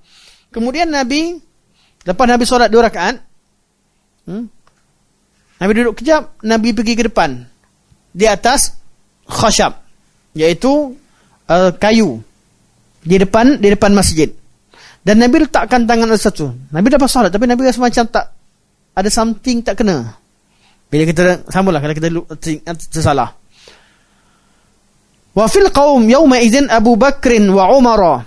Fa fil qaum Abu Bakr wa Umar. Fahaba ayu kalimah. Masa tu ada Abu Bakar dan Umar. Abu Bakar Umar ni kawan rapat. Kawan baik. Yang bersama ketika susah dan senang. Sahabat ada levelnya. Ada sahabat yang datang jumpa Nabi sekali. Ada yang sahabat tengok Nabi ah, tengok Nabi dari jauh, solat kat belakang, solat semua sekali mensolat ini. Ada sahabat yang kawan rapat, kamcing, semua cerita tahu. Rapat. Abu Bakar Umar yang paling kamcing dengan Nabi sallallahu alaihi wasallam, tahu semua kisah-kisah. Ha, sampaikan ketika Nabi Nabi sallallahu alaihi wasallam tertarik dengan Hafsah, nak kahwin pun sahabat tahu. Ha? Abu Bakar stop. Tak boleh, diam. Sebab apa? Perasaan kawan pun tahu. Perasaan sahabat pun tahu. Jadi masa tu, masa Nabi, tapi dalam bab tertentu, sahabat, kawan-kawan. Tapi hormat ada. Kerana ini adalah Rasul Rasulullah.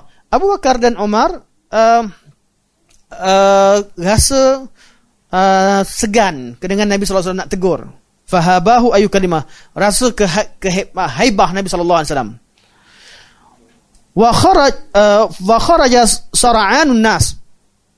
Atau sar'anun nas. Orang ramai pun mula keluar.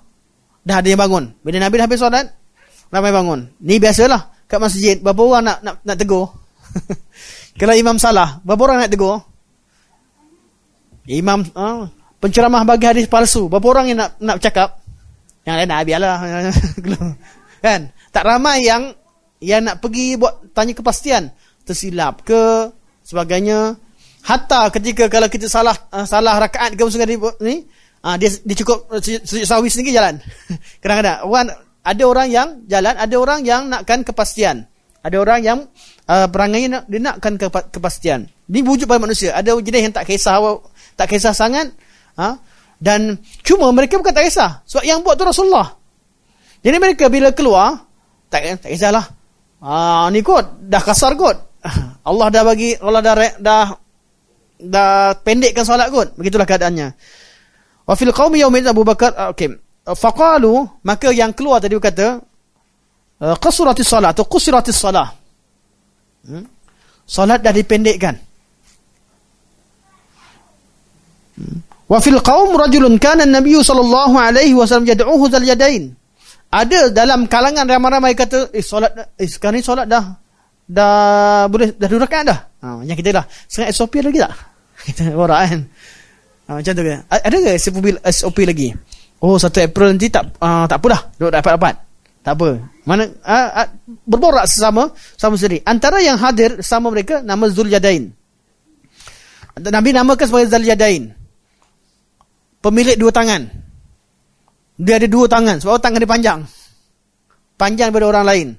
Diriwayatkan bahawa oh, dia tangannya nampak panjang lah. Jadi dipanggil Zulyadain. Ada dua dua tangan.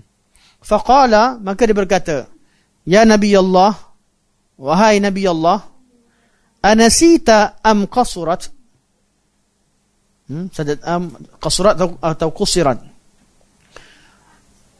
Ya Nabi Allah, anda terlupa ataupun memang solat ini dah di dipendekkan. Maksudnya hukum yang uh, pendekkan solat sebab solat sebelum tu memang dua rakaat, kemudian jadi empat rakaat. Adakah balik semula? Sahabat tidak menjadikan peristiwa-peristiwa perubahan pada syariat sebagai satu perkara yang mencacatkan syariat. Malah itu kesempurnaan. Bab perintah larangan selagi Nabi masih hidup terbuka kepada nasah dan mansuh. Selagi Nabi masih hidup, apa yang Nabi buat, kemudian Nabi buat. Nabi solat menghadap ke arah Baitul Maqdis. Tengah solat Nabi menghadap ke arah uh, Masjidil Haram. Sahabat tak masalah. Sebab apa? Allah bebas untuk perintahkan hukumnya bagaimana sekalipun. Di mana sekalipun diarahkan, kita hanya taat kepada Allah. Ini ada pada sahabat. Jadi sahabat tak jadikan benda ini jadi isu. Sebab apa? Sebab Nabi yang yang buat. Tapi cuma nak, nak kepastian. Ada kemungkinan. Ini menunjukkan bahawa Nabi SAW seorang yang maksum dalam bab-bab uh, agama sebagainya. Namun masih ada sifat kemanusiaan. Semua manusia ada sifat lupa. Sebab tu janganlah aibkan imam kalau imam lupa. Oh imam tu. Oh jadi imam lupa itu ke? Oh, janganlah aibkan nah, orang. Dah lah tak nak jadi imam. Dah nak jadi imam. Kan? Dah orang jadi imam kutuk-kutuk pula. ha, ini selalu berlaku kat sekolah, kat asrama, kat sekolah sekali. Jadi bahan. Kan? Jadi bahan. Ha? Jadi, Nabi ada sifat kemanusiaan. Semua manusia pernah pernah lupa. Allah Subhanahu Taala jadikan Nabi lupa beberapa keadaan tempat untuk bahawa Nabi kul innama ana basyarum mithlukum. Nabi pun lupa, Nabi pun penat, Nabi pun letih, Nabi pun sedih. Ha? Bila ha? Nabi SAW dikutuk dengan pelbagai dengan kutukan-kutukan pada Quraisy, difitnah, Nabi terasa. Isteri Nabi dituduh dengan zina, Nabi terasa, Nabi sedih. Dan Nabi diuji macam mana kita diuji. Dan Nabi mampu laksanakan perintah Allah Sebagaimana kita pun mampu ikut sunnah Rasulullah. Jadi semua sunnah Nabi yang jadi syariat adalah suatu perkara yang mampu dilaksanakan. Perbuatan Nabi yang khususiah mungkin kita tak mampu. Kewajipan solat qiyamul lail mungkin kita tak mampu. Kita hari terbabas. Kewajipan untuk Rasulullah keadaan tertentu. Ha? Nabi sallallahu ha? Nabi sallallahu alaihi wasallam diwajibkan qiyamul lail menurut setengah pandangan ulama. Kewajipan-kewajipan tertentu mungkin kita tak mampu. Tapi kalau perbuatan Nabi yang berbentuk syariat kita mampu. Perbuatan berbentuk khususiah, kita tak. Hukum-hukum khususiah, hukum khusus Nabi mungkin kita tak mampu. Hmm, apatah lagi mukjizat. Mukjizat bukan tujuan untuk kita tiru, betul tak? Mukjizat untuk kita iman, mukjizat bab tauhid. Hmm? Jangan ni kan Isra Mi'raj ni, cerita Isra Mi'raj eh, depan dah, depan. Ada orang cerita pasal kapal terbang. Kita kena jadi maju. Pergi ke Baitul Maqdis dah masuk setengah jam. Pentingnya maju berdasarkan kepada Isra' dan Mi'raj. Tak kena konteks.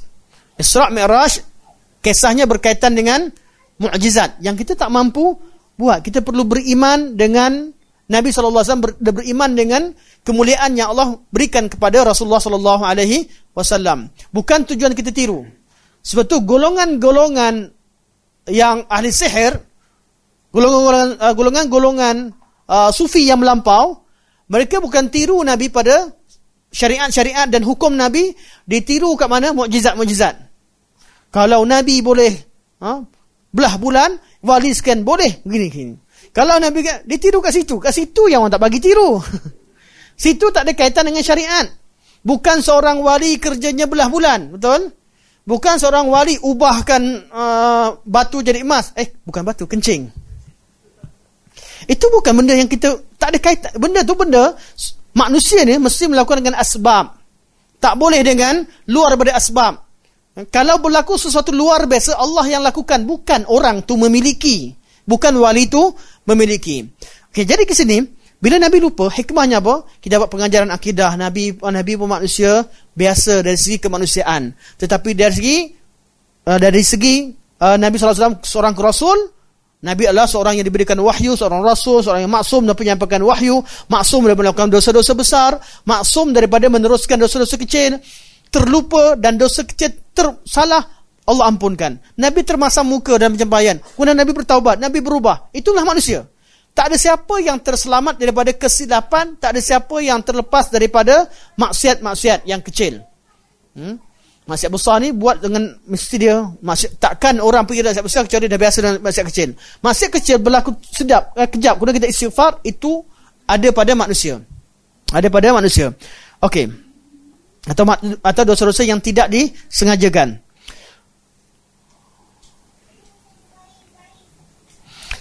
Nabi kata, lam ansa wa lam taqsur. Aku tak lupa. Aku tak lupa dan solat pun tak di tak dipendekkan. Jadi Nabi yakin Nabi solat empat perakaat. Qalu, masa ni baru sahabat-sahabat kata, bal nasita ya Rasulullah. Sebenarnya anda lupa wahai Rasulullah. Faqala Nabi pun kata sadaqa Zulyadain. Sebab apa? Zulyadain cakap Nabi cakap aku tak lupa. Tapi ramai-ramai kata yang lain pun bersaksi bahawa Zulyadain kata uh, Nabi apa yang Zulyadain sebut adalah betul. Nabi kata sadaqa Zulyadain. Zulyadain betul apa dia cakap. Aku tu tidak aku lupa lah tu. Sebab tu kita kalau seorang jangan bangkang dengan mamai. Kan? Kita jadi imam kan? Eh kurang dua. Semua cakap tambah tambah tambah. Eh aku yakin. Keyakinan kita bila dalam uh, solat semua makmum kata tiga rakaat kan jangan bangkang bangun atau semua orang kita assalamualaikum warahmatullahi assalamualaikum warahmatullahi tengok eh tak bagi salam pun semua. Cepat-cepat bangun. Allahu akbar. Cepat-cepat bangun. Kita terlupa lah tu. Terlupa. Bila kita syak tiga atau empat. Okey. Nabi kata faqama fa shalla rak'atain. Nabi pun bangun solat. Sambung solat dua rakaat lagi. Hmm? Sambung solat dua, dua rakaat. Orang tanya, tak batal solat ke Ustaz? Nak ulang balik ke tak? Tak, tak perlu. Ha, ni Nabi tunjukkan. Kalau tak sengaja, kita bercakap maksudnya kita ha, ha, tidak kita yakin bahawa ketika itu kita dah dua rakaat. Kita, kita, kita yakin kita selesai. Ha, bila ditegur, ha, kita bercakap, percakapan tadi tidak membatalkan solat tadi. Terus bangun. Sedar je salah, terus bangun solat. Faqama fa salla rak'ataini thumma sallam Salat dua rakaat kemudian Nabi beri salam. Thumma kabbar, kemudian Nabi bertakbir sekali lagi, fasajada misla sujudihi au atwal. Nabi sujud sahwi, sama panjang macam sujud biasa ataupun lebih lebih panjang. Thumma rafa'a ra'sahu wa kabbar. Kemudian Nabi uh, bangun, angkat kepala dan ditakbir. Mana Allahu akbar duduk uh, antara dua sujud. Thumma wada'a misla sujudihi au atwal. Kemudian Nabi sujud sekali lagi dengan masa yang sama atau lebih panjang. Kenapa kata atwal? Sebab sekarang ni kita sujud yang kedua sebab kita lupa. Ha? Baca apa? Bacalah. Ha? Bacaan yang sama. Sebahagian pada sebahagian daripada uh, uh, fuqaha ha? mengajarkan subhan subhan subhanamallah subhanamallah yanamu wala yashu. Ha? Tapi uh, lafaz ini tidak sabit. Tidak sabit. Cuma uh, sebagai ulama kata walaupun tidak sabit tapi memuji Allah kerana kita lupa. Ha? Bagi ulama yang tegas masalah ini mereka kata oleh kerana sujud macam sujud yang biasa maka bacaan juga macam bacaan biasa iaitu subhana rabbiyal a'la dan sebagainya ada dua pandangan. Ada yang ada yang kata subhana subhanallah la yanamu wa la yasu dalam mazhab mazhab Imam Syafi'i rahimahullah bila melihat kerana sebut tidak ada masalah bukan satu bid'ah tapi muji Allah kerana kesalahan kita tadi tersalah terlupa tak ada masalah ada setengah pandangan untuk lebih berhati-hati mereka kata oleh kerana sujud macam sujud yang sama maka bacaannya juga macam bacaan dalam sujud iaitu kita sujud subhana rabbiyal a'la subhana rabbiyal a'la wa bi atau ala wa bihamdi atau dengan doa-doa yang lain minta ampun Allah Subhanahu secara umum tidak dispesifikkan ha, doa subhana man la yanamu wa la yashu walaupun mereka tidak menafikan boleh baca doa tersebut.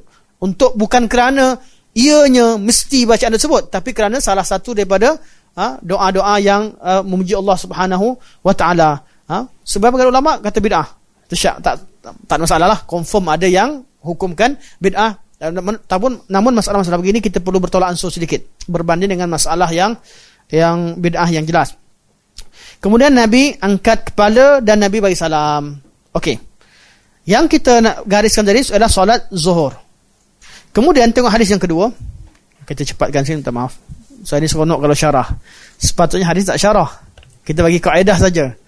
Tapi macam biasalah kita syarah-syarah nanti kalau tak sempat kita garis. Gaulakan. Okey. Ha, kita buat syarah-syarah ini lepas tu bila tak sempat belakang tu kita garis cepat-cepat. Waktu baca sendiri. Boleh insya-Allah. yang kedua, hadis anna Rasulullah sallallahu alaihi wasallam yauman fasad uh, Nabi sallallahu alaihi wasallam pada satu hari Nabi bagi salam wa baqiyat min salati rak'atan bergariskan gariskan baqiyat min salati rak'atan tadi kata dua rakaat sekarang kata amal tinggal dua rakaat. Sekarang tinggal satu satu rakaat. Kemudian ada lelaki bertanya nasita min salati rak'ah? Kamu lupa salat satu satu rakaat. Faraja'a nabi membalik. Fadakhala al masjid nabi masuk masjid. Wa amara bilalan nabi suruh bilal faqam salah. Untuk panggil solat semula. Sebab apa? Orang dah keluar. Bila iqamah artinya panggil solat semula ini boleh. Uh, fasallan fasalla linnasi. Rakaatan. Maka nabi solat imamkan uh, sahabat atau manusia yang hadir ketika itu satu rakaat. Fa akhbartu bidzalika nas qalu kemudian ni kisah ni berlaku. Berlaku dalam masjid. Kemudian Hmm? Muawiyah bin Hudaish kata, aku menceritakan peristiwa ini kepada sahabat-sahabat yang lain. Mana peristiwa itu tak semua hadir. Tak semua hadir. Jadi um, uh, Muawiyah bin Hudaish cerita, eh tadi Nabi lupa, Nabi panggil uh, Nabi Nabi sallallahu alaihi wasallam terlupa, kemudian ada seorang lelaki. Dia ni uh, dia beritahu Nabi, betul Nabi panggil balik semua sekali solat semula. Bila cerita macam tu, semua tanya. Ta'rifur rajul, ta'rifur rajul? Kenal ke siapa yang tegur Nabi tu? At-ta'rifur rajul? Qultu aku berkata, la. Aku tak kenal. Illa an arah. Tapi kalau aku nampak aku kenal. Jangan kita kita tak kenal. Uh, mana satu uh, Muaz kat sini? Han. Muaz yang mana satu ah? Oh. Jangan kalau nampak muka saya kenal. Yang duduk situ eh tu. Ha. Saya ahlan wasalan, Muaz sahabat saya. Ha, lama saya seru. Secara online sampai hadir dalam kelas ahlan wasahlan. Jadi kita oh nampak muka saya kenal. Nampak muka saya saya kenal. Begitu dah dia kata illa an arah. Famarra bi kemudian lelaki ni lalu. Fakultu ha huwa. Ha ni dia dia dia. dia. tak kenal nama. Faqalu oh hadza Talha Ibnu Ubaidillah. Ni Talha bin Ubaidillah. Jadi peristiwa tadi Zulyadain. Peristiwa yang ni Talha bin Ubaidillah. Maka gariskan kalimah Talhah bin Ubaidillah. Dan gariskan tadi Zuljadain mana? Zuljadain atau Zuljadain. Bila tengok pada riwayat, kita nampak macam, eh, kata empat rakaat. Jadi dua. Nabi lupa dua. Yang ni kata, kata empat rakaat jadi tiga. Mana satu yang betul ni? Ha, cek. Kita baca dua hadis dengan asbab urutnya. Kita dapat tengok, oh, ni macam cerita lain ni. Tengok lagi riwayat yang lain. Riwayat ketiga daripada Imran bin Husain radhiyallahu anhu anna Rasulullah sallallahu alaihi wasallam sallal asra. Ha ni gariskan asar pula. Tadi kata zuhur, sekarang kata asar. Fa sallam fi thalath rakaat. Nabi salam lepas tiga rakaat. Ah, tiga rakaat juga, tapi asar pula yang tadi zuhur. Ha? Summa dakhala manzilahu faqama ilaihi rajulun yuqalu lahu al-khirbaq. Gariskan al-khirbaq. Ada lelaki lain nama al-khirbaq. Wa kana fi yadayhi tul. Ha? Dia tangannya panjang. Sebab tu sebahagian daripada ulama menyatakan bahawa peristiwa uh, Zulyadain tegur Nabi dua kali. Memang orangnya jenis siapa buat salah dia dapatkan kepastian. Dia berlaku dua kali. Satu ketika waktu salat asar, sekali lagi pada waktu salat zuhur. Zulyadain adalah al-khirbaq. Wa kana fi yadihi tu faqala ya Rasulullah ya Rasulullah fa dzakara lahu sani'ahu. Yang penting uh, dia tegur Nabi sallallahu alaihi wasallam hujung sekali uh, Nabi tanya pada manusia, "Asadaqah hadza? Betul ke teguran dia?" Qalu na'am. Ya. Ha?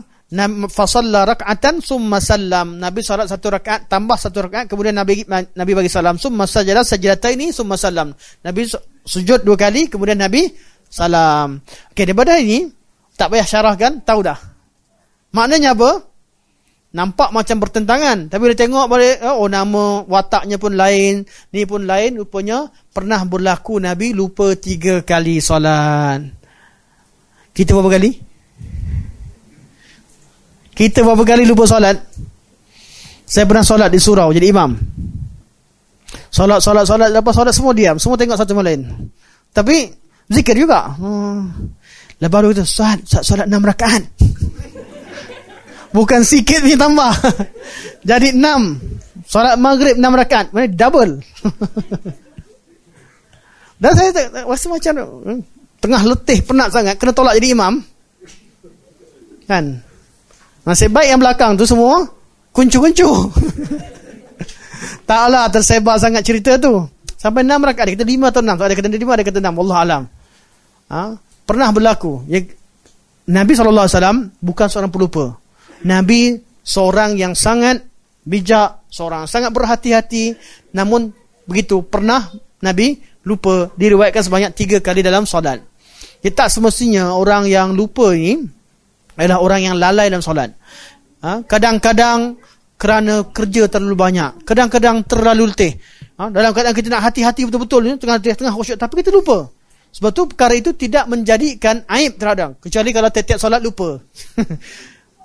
Pak Imam, tukarlah orang lain. itu kalau setiap kali lupa tu tukar terus. Um, tapi kalau yang terjadi sekali-sekala tu perkara normal. Perkara normal. Manusia mesti pernah lupa. Okey. Jadi kita terus masuk kepada ketiga. Uh, mana keleb, uh, kepentingan yang ketiga. Mengetahui sesebuah hadis diriwayatkan dengan makna. Okey, hadis. Uh, bila kita tengok kepada asbabul wurud, kita tahu hadis tersebut diriwayatkan dengan dengan makna itu bukan dengan lafaznya. Ha?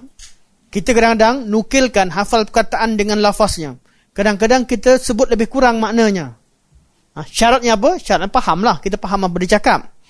Hmm? Sebab tu kalau kita, ha? orang Melayu nak riwayatkan hadis, jangan pandai-pandai buat makna.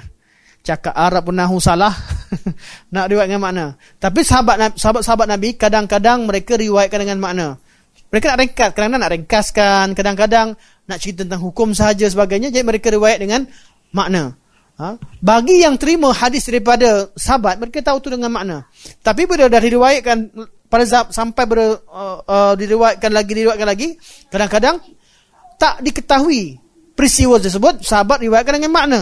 Bukan bererti mereka suka-suka tak. Sahabat bila diriwayatkan dengan makna mesti ada tujuan. Mereka uh, sengkatkan perkataan Nabi SAW dengan tujuan tertentu Kadang-kadang untuk memberi fatwa, kadang-kadang untuk jawab soalan. Jadi nak sebut habis banyak-banyak. Takkan tuan-tuan tanya, Ustaz, dukun Islam ada berapa Ustaz? Saya tu jawab, saya ringkas lah. Takkan saya nak buat duduk, bayi nama nahnu. Uh, bayi nama nahnu, uh, bayi apa? Bainana nahnu inda Rasulullah sallallahu alaihi wasallam zata yaumin istala alaina rajulun syadidul bayad. Hai, saya jadi fatwa sikit je rukun Islam ada berapa? tak payahlah baca daripada riwayat sampai hujung tak. Kadang-kadang direngkaskan sebab ada tujuan tertentu. Sahabat juga begitu. Kadang-kadang mereka ringkaskan hadis. Kadang-kadang hadis yang panjang mereka bagi buat kesimpulan. Riwayat dengan mana? Buat kesimpulan dengan bahasa yang ringkas, itu namanya riwayat dengan dengan mana? Kadang-kadang mereka tak hafal sangat dengan detail tapi faham sangat apa yang Nabi maksudkan. Jadi mereka sebutkan perkataan dengan riwayat dengan dengan makna. Keadaan ini berlaku diketahui oleh orang yang dengar langsung daripada sahabat tersebut. Namun kerana waktunya Ha, riwayat demi riwayat, orang kemudian tak tak tahu. Tapi bila tengok konteks, tengok pada asbab urut, oh rupanya memang meriwayat dengan makna. Dengan kumpulkan konteks. Jadi orang yang hadir majlis confirm tahu sahabat dari riwayat dengan makna atau riwayat dengan lafaz. Adalah perbincangan yang tersendiri dalam ulum hadis, ha? kat hadis mana bab apa yang boleh riwayat dengan makna, bab apa yang tak boleh riwayat dengan makna. Antaranya zikir tak boleh riwayat dengan makna. Bab zikir, bab zikrullah tak ada dengan makna. Ada ulama yang syaratkan dalam bab bab-bab akidah tak diriwayat dengan makna, bab-bab berkaitan dengan ada bab-bab ada ketentuan dan pembincangan ulama berkaitan dengan bab berkaitan dengan riwayat dengan makna apakah dawabit ataupun kaedah-kaedah yang dibenarkan. Okey.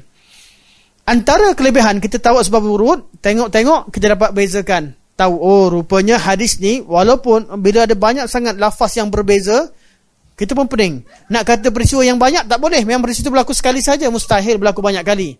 Satu peristiwa saja. Tengok cek. Oh tahu rupanya hadis tersebut diriwayatkan dengan dengan makna bukan dengan lafaz. Diriwayatkan dengan dengan makna.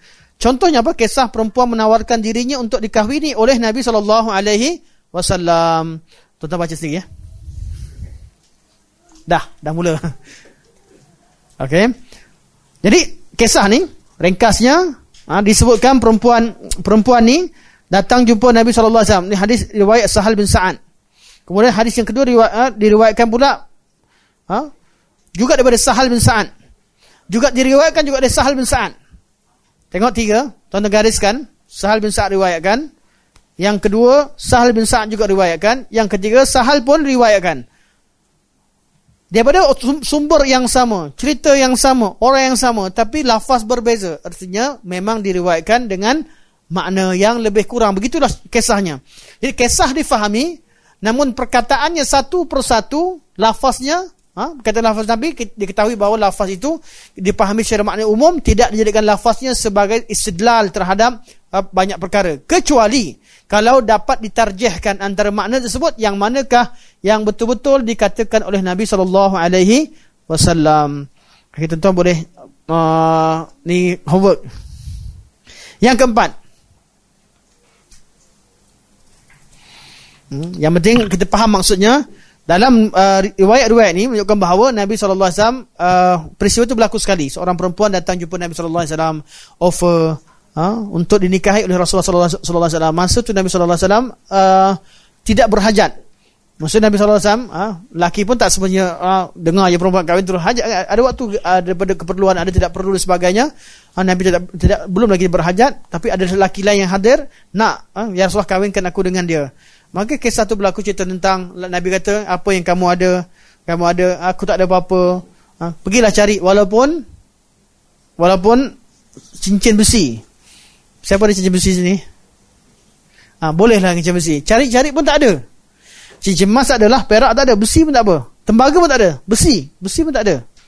Di zaman dulu, sejak dulu lagi orang hias, ada yang hias dengan emas, ada yang hias diri dengan perak, ada dengan tembaga, ada dengan besi. Sejak zaman Nabi SAW. Jangan, jangan malulah.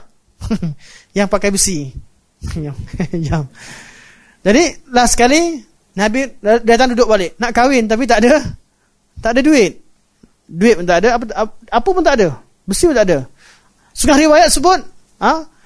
datang-datang dia kata, Ya Rasulullah, aku ada kain.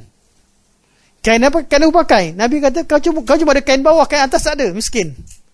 Ada izar, maksudnya ada kain sarung. Tak ada, bajunya tak cukup. Tak ada baju, miskin.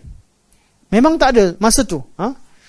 Dan bukan mudah zaman sekarang kain banyak berlaku banjir kita kumpul-kumpul hantar bantuan sampai sana orang buang lagi. bukan macam zaman sekarang. Tidak. Eh? Susah nak ada industri. Belum lagi pada zaman industri. Zaman sekarang zaman industri. Mau macam-macam buat. Zaman tu tak mudah untuk mendapatkan kain. Jadi cuma ada izar. Nabi kata macam mana nak pakai? Kain cuma satu. Eh, tak sah. Dia kena bagi jelas. Ini maharnya. Last sekali Nabi kata, berapa, ada berapa surah ke hafal? Dia bersebut surah sekian dan sekian. Oh rupanya hafal Al-Quran. Surah sekian. Nabi kata aku kawinkan dengan surah tersebut. Artinya ajarkan isteri kamu ayat-ayat yang kamu hafal. Itu manfaat. Ha? Mengajar, ajarkan Quran. Pandaikan isteri kita dengan apa yang kita hafal. Dengan manfaat ilmu yang ada. Sekian. Ataupun kalau tak dia tak pandai menulis. Ajar dia menulis. Maharnya wajib ajar dia membaca dan menulis. Dia pandai speaking. Ajar dia speaking. Itu susah. Itu yang bercakap pun tak tak pandai-pandai. Macam-macam lah orang kata, Ustaz, ada TikTok ni bagus ngajar bahasa Inggeris. Tak pandai juga. Jadi diam je lah. Ha? Buku-buku jumpa kat Inggeris, ha, kata Inggeris ni, lompat, buat-buat tak nampak. Itulah cara untuk tutup. Ha, tutup. Okey. Jadi ada, kalau kita mampu, manfaat boleh dijadikan sebagai sebagai mahar. Manfaat. Jadi kisahnya begitu. Cuma lafaz kisahnya bel, uh, pelbagai dan berbeza-beza lafaznya. Jadi situ diketahui bahawa sumbernya berasal bin Sa'ad daripada Nabi sallallahu alaihi wasallam, kisahnya pelbagai artinya diri uh, tapi tak bertentangan, semua sekali maknanya sama, cuma lafaznya ber, berbeza. Setengah dari riwayat tambah sikit berkaitan dengan uh, ni setengah riwayat ringkas. Maksudnya ada direngkaskan, ada yang makna. Jadi bila as, jumpa asbab wurud kita tahu. Sebagian pada hadis bila diketahui asbab wurud diketahui bahawa hadis tersebut diriwayatkan dengan makna. Yang keempat, menghilangkan percanggahan dalam dalam hadis. Hmm? Iaitu uh, meng, memahamkan kita tentang muskilul hadis dan juga atau mukhtaliful hadis. Kita ada tiga, uh, kita ada istilah, dua istilah penting. Muskilul hadis dengan mukhtaliful hadis. Ilmu muskilul hadis dan mukhtaliful hadis dan mukhtaliful hadis. Dua-dua boleh sebut. Mana ilmu berkaitan dengan uh, hadis yang zahirnya bertentangan antara satu sama lain. Atau dalil-dalil yang bertentangan. Hadis yang maknanya berbeza daripada Al-Quran Al-Karim. Maksudnya apa? Macam tadi. Bukan bermaksud maksud hadis berlawanan. Tapi kita tak dapat nak tangkap. Tak dapat nak gabungkan. Tak dapat nak faham apa konteks hadis tersebut. Di hadis muskil, adanya muskil ni, kadang-kadang muskil pada seseorang tapi tak muskil pada orang lain. Ustaz, macam mana hadis bertentangan ni Ustaz? Hadis ni kata uh, tak boleh buat bid'ah semua masuk neraka. Hadis ni kata man ahdath ni gini boleh buat. Oh. Kita tunjukkan. Jumpa asbab wurud. Oh. Hadis berkaitan uh, berkaitan dengan uh, man ahdasa fi amrina hadza siapa buat benda baru itu cipta benda agama. Tapi hadis berkaitan man sanna fil islami sunnatan hasanatan berkaitan seorang lelaki yang memulakan sedekahnya. Siapa yang memulakan satu kebaikan yang orang lain tak buat kemudian dia tunjukkan. Oh nampak asbab wurud dapat bezakan. Dah tak jadi muskil lah. Muskil pada awal-awal. Masa tak cek. Ha? Sebenarnya kalau tengok orang faham bahasa Arab pun tak muskil pun. Beza antara man sanna dengan man ahdasa. Dalam bahasa bahasa Arab. Tapi kalau muskil, orang kita dah belajar, kita dah dah tengok semua sekali, rasa muskil, rujuk pada asbab nurut, macam mana hadis sudah disebutkan, kita akan dapat tahu lebih lebih jelas. Okey, apa beza muskil asar dengan uh, hadis uh, bab ilmu uh, muskil, muskil hadis dengan ilmu mukhtaliful hadis. Mukhtaliful hadis, muskilul hadis. Ada dua pandangan. Atau kita kata ada tiga pandangan. Tiga pandangan ulama' disebutkan oleh uh, Al-Fadhil Ustaz. Uh, uh, Profesor Dr. Zaimi sebutkan tentang ta'rif. Erti beza antara muskil dengan mukhtaliful hadis. Ini salah satu daripada bidang ilmu ulum hadis. Bidang menggabungkan dua hadis yang berbeza. Apa beza muskil dengan mukhtalif? Pandangan pertama. Pandangan pertama kata muskilul hadis adalah hadis yang ber, uh, mukhtaliful hadis adalah hadis yang berbeza sesama hadis yang lain. Hadis sahih dan hadis sahih berlawanan satu sama lain. Maknanya berbeza. Mukhtaliful hadis. Jadi ilmu mukhtaliful hadis kumpulkan hadis yang dikatakan berbeza makna, maka ulama kata tak beza kamu yang salah faham. Ini maknanya. Bukan kata oh, berbeza dan biarnya tak. Kumpulkan hadis yang dianggap berbeza kemudian di digabungkan, dijamakkan dan dipahamkan pahamkan makna pada kita. Hmm? Kadang-kadang kita tak faham sebab kita yang tak tahu. Saya pernah dalam uh, di Madinah Munawarah saya cerita tentang sempadan Madinah. Uh, saya baca berkaitan sempadan Madinah antara Ir dengan Thawr. Lepas tu pada majlis sama saya kata sempadan Madinah ni antara dua tanah hitam mabaina harrataiha antara dua tanah tanah hitam. Ada tanya, Ustaz, mana satu ni? Dia catat. Yang tak catat tu, oh, oh. yang catat apa? Eh, lahir ni, Ustaz. Tadi kata antara antara air dengan Thawr. Sekarang kata antara dua tanah hitam. Mana satu Ustaz? Oh, baru saya perasan. Rupanya Ustaz tak terangkan. Sempadan utara selatan antara air dengan Thawr. Sempadan, tim, uh, sempadan timur dengan barat antara dua tanah tanah hitam. Harah syarqiyah dengan harah gharbiyah. Oh, jadi pada asalnya muskil. Tapi bila digabungkan, tengok kumpulkan, tengok balik, uh, rupanya boleh digabungkan. Itu nama ilmu mukhtaliful hadis ilmu mukhtaliful hadis. Dan kata Ibn Taymiyah rahimahullah, ha? beliau cabar, siapa boleh datangkan dua hadis yang sahih berbeza, bawa. Dan juga dicabar oleh ramai ulama-ulama hadis, mereka yakin bahawa dua hadis yang sahih takkan bertentangan antara satu sama lain. Itu makna mukhtaliful hadis. Apa maksud muskilul hadis? Muskilul hadis. Dengan lafaz muskilul hadis, ialah pandang uh, perbezaan uh, maklumat yang terkandung dalam hadis dan Al-Quranul Karim. Hadis sebut lain, Quran sebut lain. Difahami macam uh, orang faham macam berbeza. Jadi ilmu muskil hadis kumpulkan kumpulkan hadis yang bertentangan ayat Quran kemudian dipahamkan makna kepada kita. Fahamkan makna seperti mana kitab Al-Imam Al-Imam At-Tahawi rahimahullah selain syarah Tahawiyah ada kitab Mushkilul Athar. Mushkilul Athar. Okey, ini pandangan pertama. Pandangan pertama, bezakan antara makna mukhtaliful hadis dengan mushkilul hadis atau mushkilul athar. Pandangan kedua, mereka kata tak beza. Mushkilul hadis dengan mushkil dengan mukhtaliful hadis tak beza. Cuma umum dan khusus. Mush, mushkilul hadis merangkumi perbezaan hadis dengan dalil-dalil secara umum. Kita tengok pada Quran, hadis lain, Quran lain. Pada ijma' ijma' sebut macam ni tapi hadis ni sebut macam ni. Dan sebagainya jadi nama muskilul hadis.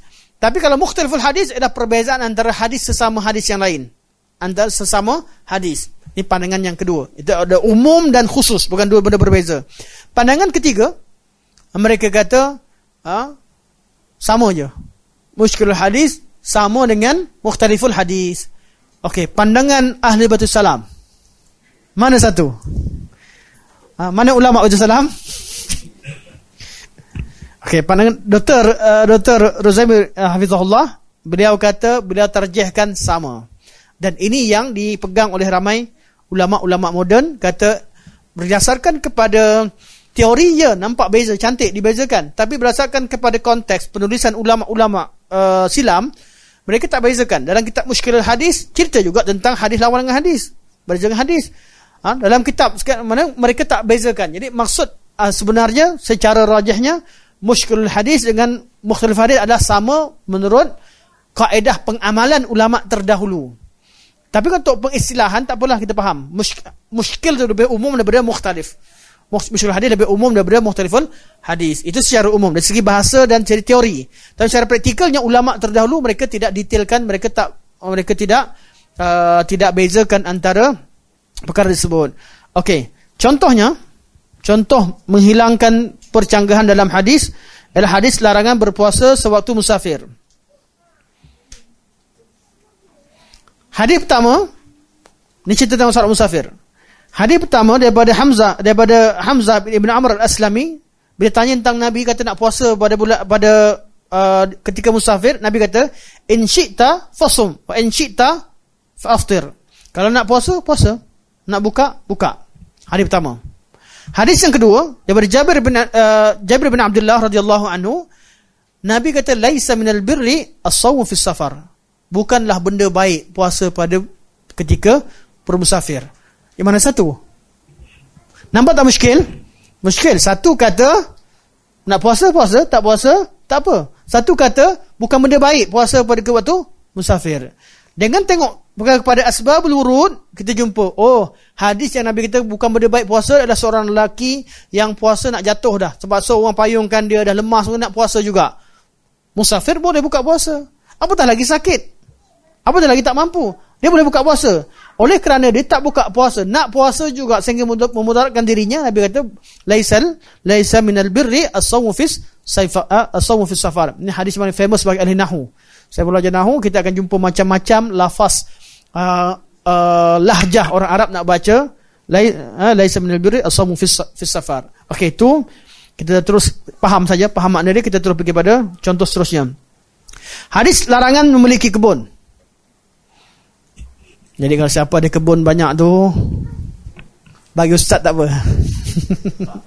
Sebab Nabi kata la tattakhidhu ad-dai'ata fatarghabu fid dunya jangan memiliki kebun nanti kamu cenderung nakkan dunia siapa ada kebun sini? Ada rumah? Itu satu hadis. Hadis yang kedua Nabi kata ma min muslim yaghrisu gharsan aw yazra'u zar'an fayakulu minhu tayr tayrun aw insanun aw bahimatun illa kana lahu bihi sadaqah. Tidak ada seorang muslim yang tanam satu tanaman atau uh, uh, gharas atau zara' ha? tanam sedang tanam. Hmm? cocok ataupun korek dan tanam samalah zara sama mana tanam kemudian ada burung makan hasil tanaman kita ataupun manusia makan ataupun binatang-binatang buas makan kecuali dicatatkan bagi sedekah. Hadis galakkan tanam. Ada kebun, tanamlah tak apa. Orang tak makan sekalipun, oh, rambutan banyak, bazir, tak apa. Burung makan pun tak apa. Yang penting tanam, hasil. Ambil manfaat sebanyak sebaik-baiknya bagi manusia ini manfaat paling utama. Tapi kalau manusia makan lebih lagi, bagilah pada binatang yang perlu. Bagi makan pada manusia. Tak habis makan. Orang pun tak nak makan dah. Cari, jangan buang. Nasi yang lebih, kasih ikan makan. Cari kolam ikan yang banyak ni, ni ataupun kumpulkan kasih bahimah. Bahimah apa? Anjing. Hmm? Bahimah bukan cerita pasal binatang-binatang buas. Itu pun dikira sedekah. Ha? Saya pernah bagi makan pakai macam inilah kat Melaka. Saya bagi makan ke anjing. Sebab nasi dah lebih dan dah nak bau. Hmm, tak hmm. Buruk, buruk siku.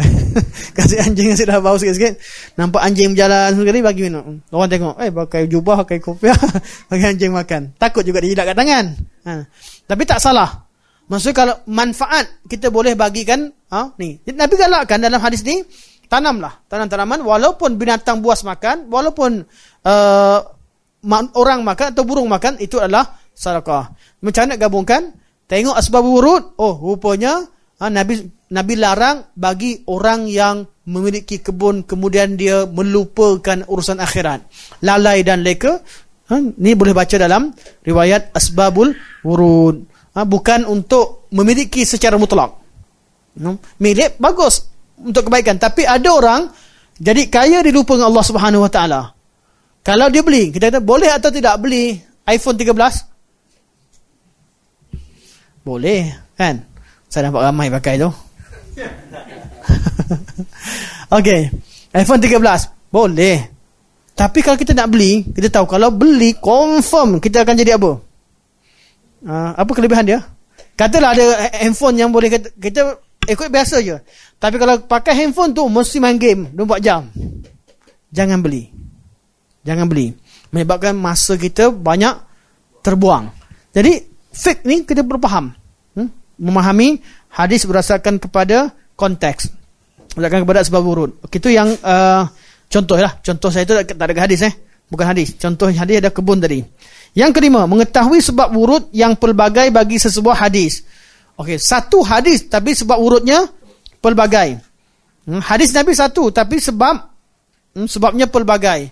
Ha? Kisah apa? Kisah hadis larangan datang ke masjid bagi orang yang makan bawang putih. Terpakai di semua tempat umum. Termasuk di Baitul Salam. Hmm, makan bawang. tak boleh. Ha? Sama di masjid atau di mana tempat tempat umum. Mana kalau mulut kita bau, keadaan kita uh, uh, tak uh, sama ada bau mulut atau bau badan dan sebagainya tak selesa, kalau boleh jauhkan daripada uh, tempat umum supaya tidak ada yang ter terganggu. Okey, hadis berkaitan dengan uh, ni sebab uh, Nabi larang datang masjid kalau makan bawang putih. Cek balik asbab urut, hadisnya sama. Hadis sama perkataan Nabi, jangan dekati masjid kalau makan bawang putih. Tapi bila cek balik, ha, ada sahabat Al-Mughirah bin Syu'bah cerita. Ha, Abu Sa'id Al-Khudri cerita. Kisah dua kisah berbeza atau tiga kisah berbeza, tapi Nabi kata benda yang sama. Artinya hadis tu satu, lafaz tu satu, tapi Nabi ulang banyak banyak kali. Kadang-kadang Nabi cakap dengan fulan, kadang Nabi cakap dengan fulan, kadang Nabi cakap dengan fulan. Tahu daripada mana? Bila cek asbabul urun.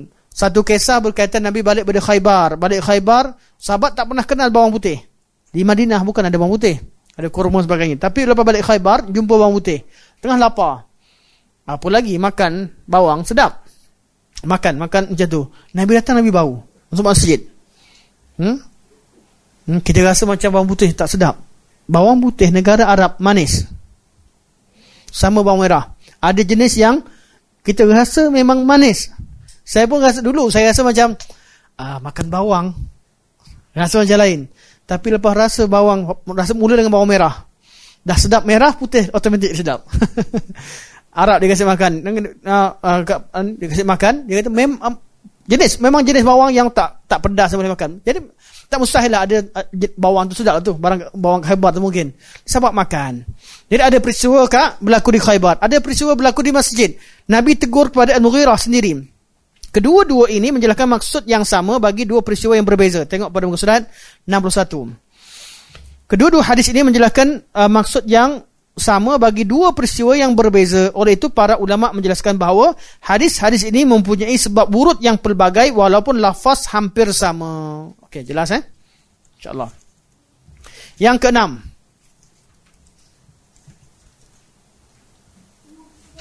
Membezakan hadis berbeza dengan sebab burut yang sama. Ha, ini pula, terbalik. Tapi hadis satu, sebab burutnya banyak berbeza. Sekarang terbalik. Hadisnya banyak tapi sebabnya satu. Kisah kisah Aisyah tercecer uh, uh, uh, ter Aisyah rantai dia ter tercecer dalam satu peperangan. Hmm. Ringkasnya ada dua peristiwa. Hmm. Dan kita tengok sini, ni cantik kalau nak syarahkan berkaitan dengan hubungan suami isteri. Tengah perang pula. Habis perang. Hmm. Rantai pula, rantai pinjam. Pinjam dengan kakak kakak dia, Asma. Rantai rantai emas yang panjang sampai ke ke perut sampai ke ni, rantai mahal lah. Hilangkan pula. Apa yang Nabi buat? Ha, kita tengok hadisnya. Cara ringkasnya, Aisyah masa perang tersebut rantai tadi hilang. Bila hilang, hilang kelang kabutlah. Nabi cari, Nabi tak jumpa, Nabi minta siapa jumpa tolong carikan jumpa, cari semua tak jumpa.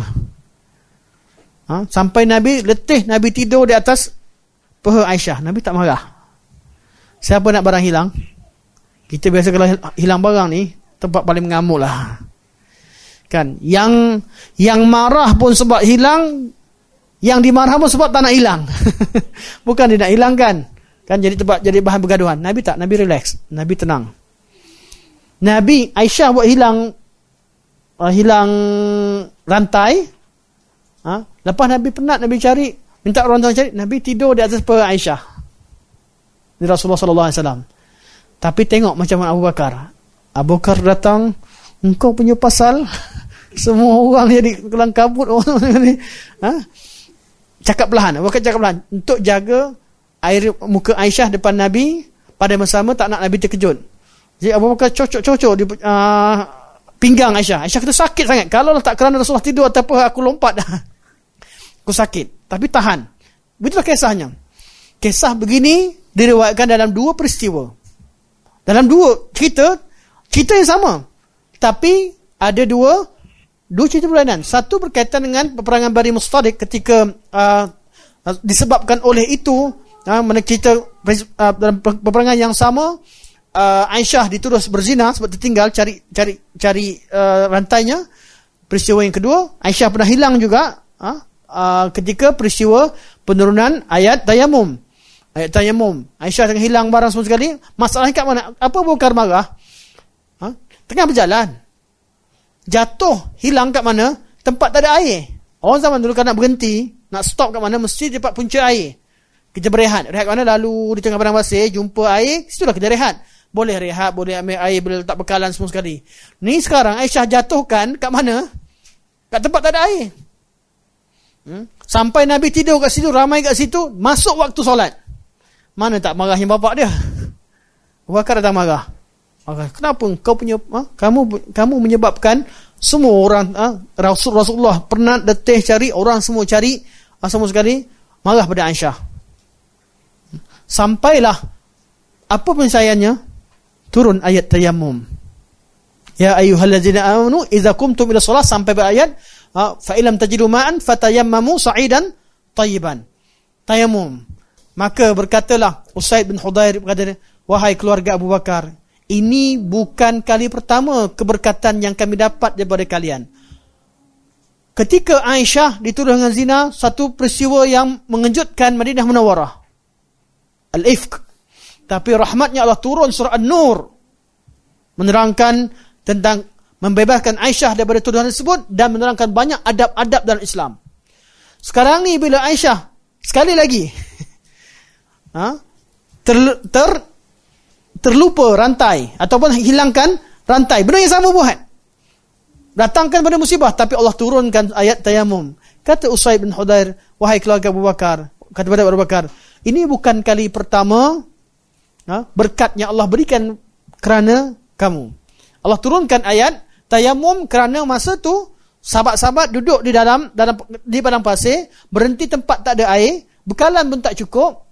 Ha, kemudian nak uh, tiba waktu solat.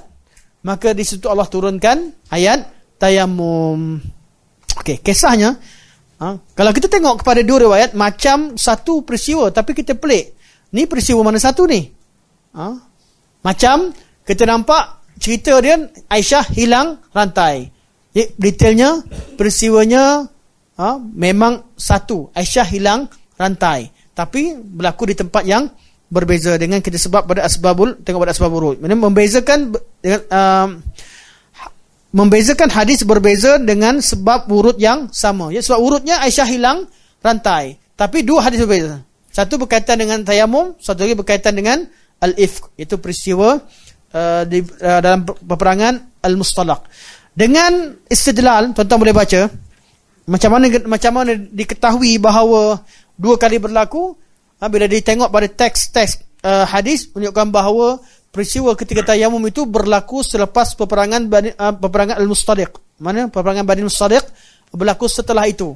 Apatah lagi diriwayatkan oleh Abu Hurairah. Sama juga oleh Abu Hurairah ha, yang mana Abu Hurairah datang ke Madinah selepas itu sebab Abu Hurairah pun ada pada masa tersebut. Ada pada masa tersebut. Okey. Kasih begitu tuan-tuan baca sendirilah insya-Allah. Yang ketujuh mengetahui waktu sebuah sesebuah hadis diucapkan dengan ada sebab urut siapa yang datang siapa dia ha? kita tahu bilakah waktu peristiwa itu berlaku contoh hadis pengurusan jenazah sewaktu Uhud ha? bila kita tengok uh, tentang hadis contohnya kita tengok hadis tu kita tengok hadis saja tak tengok asbab urut inna rasulullah sallallahu alaihi wasallam ya'murukum an tadfinul qatla fi madaji'ihim faraddadnahum Sesungguhnya Nabi SAW memerintahkan agar kalian agar kalian tanam jenazah di tempat mereka meninggal. Maka kami pun balikkan jenazah di tempat dia meninggal. Kalau tak tengok sebab urut, apa kita faham? Siapa mati kat mana, situlah di tempat tanam. Tak susah jadinya. Kalau tengok sebab urut. Tapi bila tengok sebab urut, oh tahu.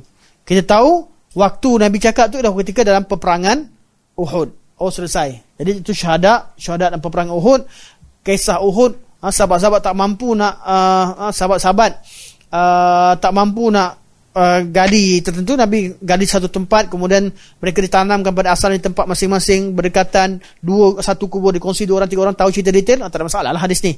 Tapi kalau tak tahu bila uh, bila dan di mana berlaku kita akan jadi uh, muskil dalam faham hadis tersebut. Yang kedua hadis lantikan pemimpin dalam perang Mu'tah. Ha, Nabi kata sesungguhnya Rasulullah sallallahu alaihi wasallam memerintah Nabi kata kalau kalau Zaid bin Ja'far dibunuh kalau Zaid bin Harisah dibunuh maka hendaklah pimpinan dipegang oleh Ja'far. Kalau Ja'far terbunuh hendaklah dipegang oleh Abdullah bin Rawahah. Arahan Nabi sebutan nama tadi kalau kita tengok kita akan terpinga-pinga. Tak tahu bila berlaku tapi tengok tengok ni berlaku pada peperangan Mu'tah. Kita mengenali uh, waktu dan tempat peperangan. Jadi arahan Nabi itu terhad pada waktu dan tempat tertentu.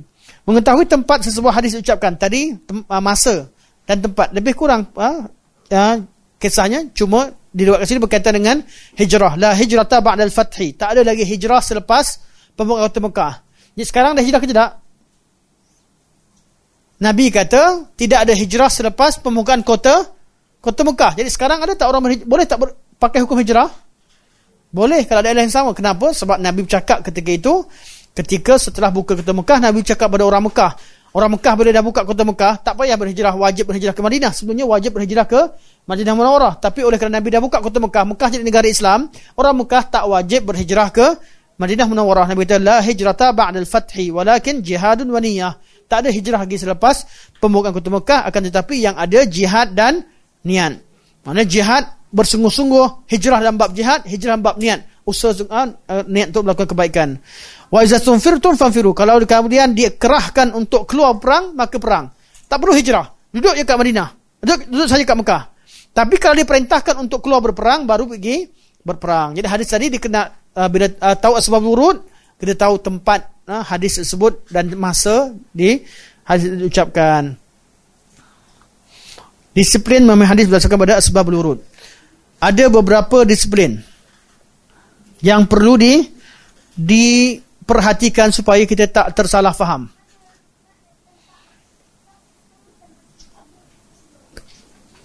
Pengurusi ada? Oh, belakang. Berdasarkan jadual jadual uh, Fadil Sa'ashimi uh, buku berapa sih? Satu setengah eh, insyaAllah. Okey. Okey, zuhur makan. Okey, insyaAllah kita satu setengah. Ada lebih kurang 35 minit. Cukup, insyaAllah. Jazakallah khair. Barakallahu fiik. Disiplin memahami hadis berdasarkan asbab al-wurud. Berdasarkan sebab sebab al-wurud. Pertama, muka surat 74.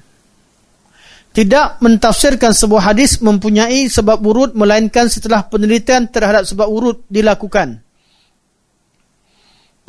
Perhatian, bukan semua hadis ada sebab urut dan tak semua sebab urut sahih. Buat penelitian dulu. Cek dulu. Sebelum kita syarahkan hadis berdasarkan pada sebab urut cek kesahihannya dulu. Kalau sahih gunakan. Cek kalau hadis tadi kalau lemah. Hadisnya lemah sebab urut ha, hadisnya sahih. Tapi kalau cek-cek jamakkan turuk yang menceritakan tak sebab urut hadis yang lemah. Tengok balik sesuai atau tidak ada kaedah-kaedah tertentu yang perlu di, dilakukan. Okay, contohnya apa? Hadis tegahan berpuasa ketika musafir. Hadis tadi Hadis ini jelas menunjukkan larangan berpuasa ketika musafir dengan mengatakan bahawa berpuasa ketika musafir ini bukan satu kebaikan. Namun sebagian ulama mentafsirkan maksud albir dalam hadis itu bukan dengan maksud kebaikan tetapi dengan maksud kewajipan. Ada ulama yang tak cek uh, memang wujud uh, berlaku. Ada sebagian pada yang mensyarahkan hadis, mereka syarahkan kata laisa minal birri as-sawm fi safar, bukanlah suatu kebaikan puasa dalam safar Albir diterjemahkan dengan mana bukan satu kewajipan. Jadi bukan satu kewajipan berpuasa di bulan eh, di ketika musafir. Maknanya betul tidak? Betul lah. Tak wajib puasa musafir. Nak terjemahkan mudah macam tu dah. Tapi tak perlu pun ubah bir kepada kepada makna makna kewajipan. Ha? Tak perlu pun kata laisa biwajib as-sawm fi safar ke atau makna seumpamanya tak perlu ubah pun. Hadis Nabi pun tak salah pun, tak perlu takwil, tak perlu apa. Sebab memang hadis itu jelas cuma perlu pahamkan asbabul wurud. Jadi tak jangan mudah-mudah ha, jangan bermudah-mudah uh, syarahkan hadis tafsirkan sebuah hadis ha, yang ada asbab wurud ha, melainkan apa buat penelitian. Cek balik oh kalau ada penelitian asbab wurud dah faham makna dia tak perlu ubah. Cuma sebutkan konteksnya bersama. Hmm, kalau buat akidah ni ramailah. Ahli kalam apa apa dia buat macam itulah ha, hadis ayat-ayat ayat-ayat kalau baca dengan penuh faham je tapi bila dikatakan begini dan begitu, ditafsirkan uh, bahawa ayat ini bertentangan dengan begitu, akhir sekali perlu ditakwilkan sebagainya, situ yang menyebabkan banyak uh, seolah-olah terlihat ayat Quran ni ada zahirnya yang tidak sesuai dengan dengan akal atau tidak sesuai dengan hukum syarak. Itu satu. Yang kedua, hukum asal sebuah hadis ialah umum dan tidak dihadkan kepada sebab buruk sahaja. Ini penting. Hadis Al-ibrah bi umumil lafzi la bi khususis sabab. Ini kaedah yang kita pegang. Satu hadis bila Nabi sebutkan satu hadis, makna yang terkandung hadis itulah yang kita nak. Bukan kita spesifikkan pada sebab urut asalnya. Ini kaedah yang sangat sangat penting. Tetapi asbab urut membantu kita dalam memahami hadis tersebut. Kecuali pada setengah keadaan. Setengah keadaan memang Nabi maksudkan untuk sebab wurud itu sahaja. Kita cek apa yang ditulis. Yang ini perlu kepada pendetalan sikit. Hukum asal bagi sebuah hadis ialah difahami secara umum dan tidak dihadkan kepada sebab wurud baginya sahaja. Ha, yang Nabi sebut tu cukup faham hadis lafaz Nabi apa makna terkandung dalamnya itu adalah yang kita pakai. Bukan terhad pada sebab ataupun keadaan hadis itu datang pada asasnya. Ini pada asalnya. Ini kerana Nabi SAW diutuskan untuk menyampaikan hukum kepada seluruh umatnya. Bukan pada orang tanya itu saja. Walaupun sebuah hadis diucapkan kerana atau sebab peristiwa tertentu. Tetapi selagi mana lafaz hadis tersebut bersifat umum dan mutlak maka ia mesti difahami secara umum dan mutlak tanpa dihadkan kepada sebab wurud sahaja. Al-Imam Ghazali menjelaskan wurudul ami ala sababin khas la la yusqitu da'wal umum. Kehadiran dalil umum berdasarkan sebab yang khusus tidak menggugurkan kenyataan umumnya. Jika hadis itu umum, okay, Nabi sebut hadis umum untuk sebab yang khusus, maknanya mak, makna umum itu diguna pakai. Datangnya asbab wurud tidak menyebabkan hadis itu hanya terpakai untuk asbab wurud. Contoh ini diberikan di situ. Kita tengok contoh terus muka surat 76.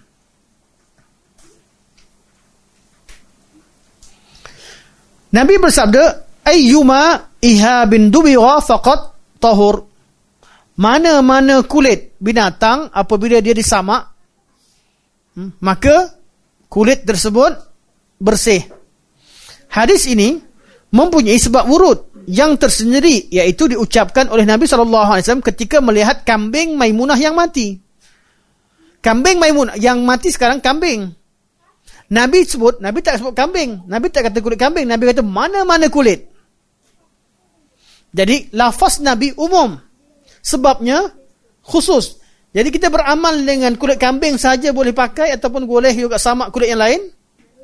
Kulit lain pun boleh. Sebab lafaz Nabi umum, walaupun sebabnya khusus. Jelas? Okey.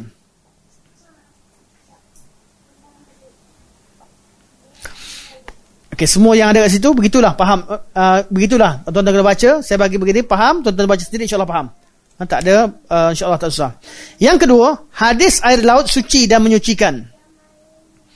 Nabi kata tentang air laut, huwa tahuru ma'uhu al-hillu maitatuh. Air laut ni tahuru ma'uhu. Boleh buat wuduk. Airnya menyucikan.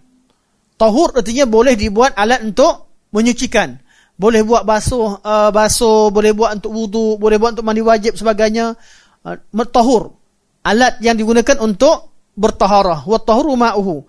Airnya air laut walaupun masam ke eh masam. Masin. Ada air laut masam? Tak ada nak cari betul juga salah-salah lah ha air tapai masam air tapai masam tahir tapi gairu tahur bersih, boleh makan tapi tak boleh buat wuduk. Okey. Air laut Nabi kata wattahuru ma'uhu. Air dia boleh buat wuduk. Air dia boleh buat uh, tahur, boleh buat alat untuk uh, suci. Binatang dia pula al-hillu maitatuhu. Binatang yang mati, binatang dalam laut ni walaupun mati halal halal. Kalau hidup lagilah halal. Ha, tak perlu sembelih. Maksudnya Kenapa? Apa maksud uh, mati uh, bangkainya halal tak perlu sembelih. Binatang darat wajib sembelih baru halal. Walaupun ayam tapi kalau mati kena lenyek dengan kereta kita tak boleh makan. Tapi kalau ikan kena bom jangan kata bangkai ikan tak boleh makan. Tak sembelih lagi. Tak payah. Boleh. Eh, laut kita, uh, binatang di laut. Apa hukum makan daging buaya?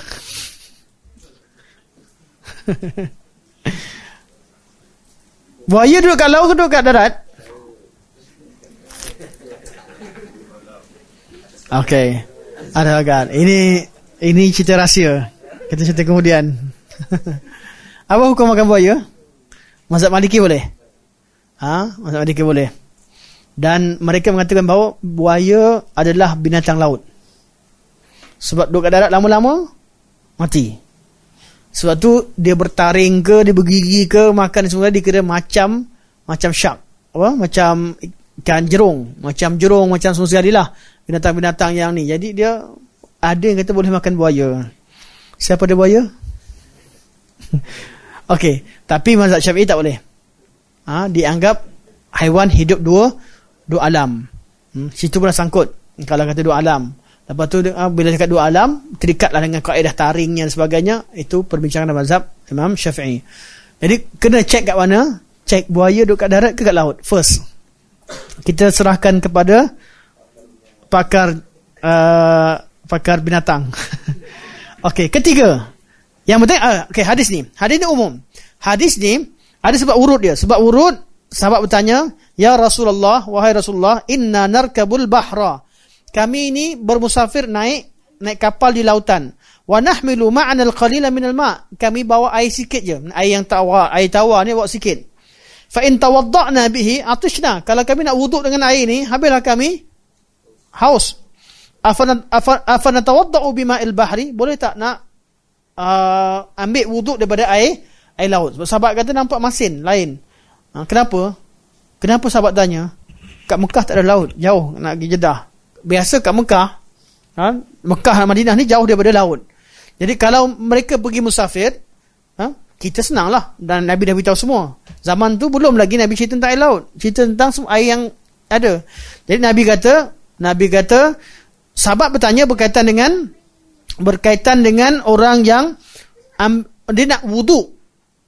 Ambil wuduk daripada air laut boleh ke tidak? Soalannya spesifik, khusus. Sebab wuduknya sebab wuduk. Tapi lafaz Nabi tak terhad pada wuduk. Nabi sebut air dia tahur boleh wudu boleh mandi boleh buat basuh apa semua nabi tahur ma'uhu dan nabi bagi lebih umum lagi nabi kata bangkainya pun halal jadi jawapan nabi umum jawapan nabi umum dengan soalan yang khusus dia beramal dengan mana beramal dengan keumuman uh, wujudnya sebab khusus tidak menghalang kita beramal dengan lafaz hadis yang umum jadi setengah keadaan Ah, setengah keadaan kita tak boleh kata oh, mesti sebab wuduk tu ala itu wuduk. Orang tak tanya pasal makan. Tak. Tengok pada asalnya pada teks. Sebab wuduk bantu kita faham pada keadaan tertentu. Kadang-kadang terhad. Kadang-kadang tidak. Ini kaedah yang kita perlu pakai. Ini kaedah yang kedua. Eh, ke, kedua. Ketiga.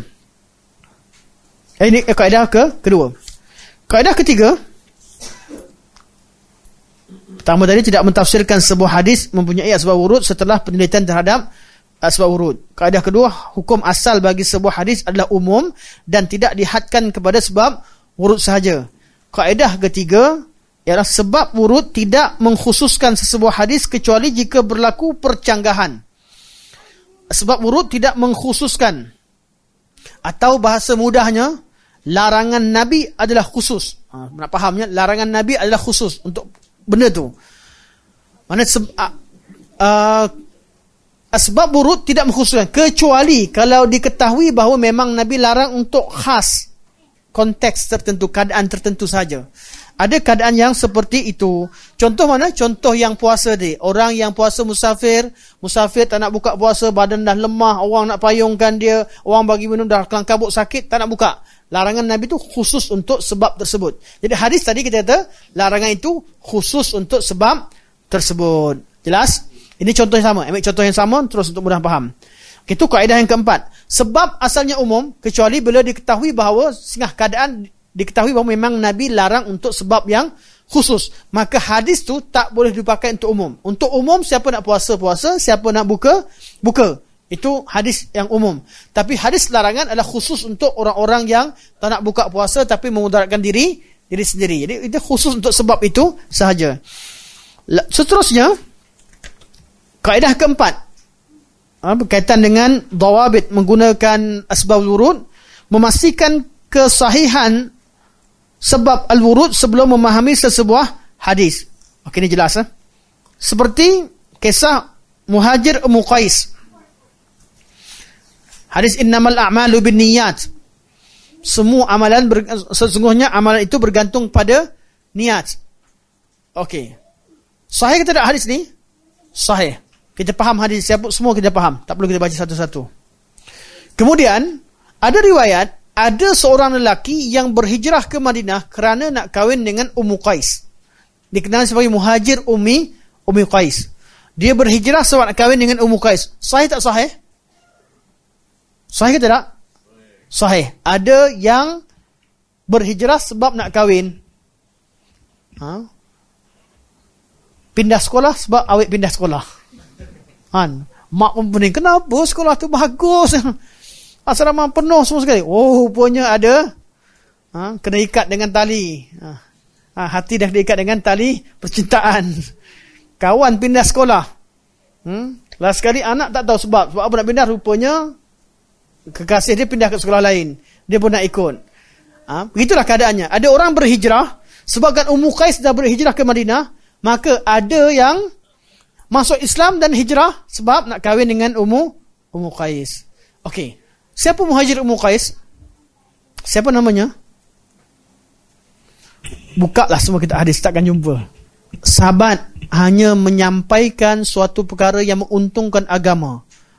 Cukup. Kisah teladan ada. Tapi nak sebut nama fulan dan dia, dia adalah muhajir Ummu Qais ni. Tak ada. Sebab tu kalau kita nak uh, bongkarkan dah kesalahan sana sekadar maslahah untuk jaga agama. Bukan untuk mengaibkan nama siapa-siapa. Ini kaedah yang penting. Sebab tu muhajir Ummu Qais memang ada seorang lelaki dikenali oleh orang Madinah.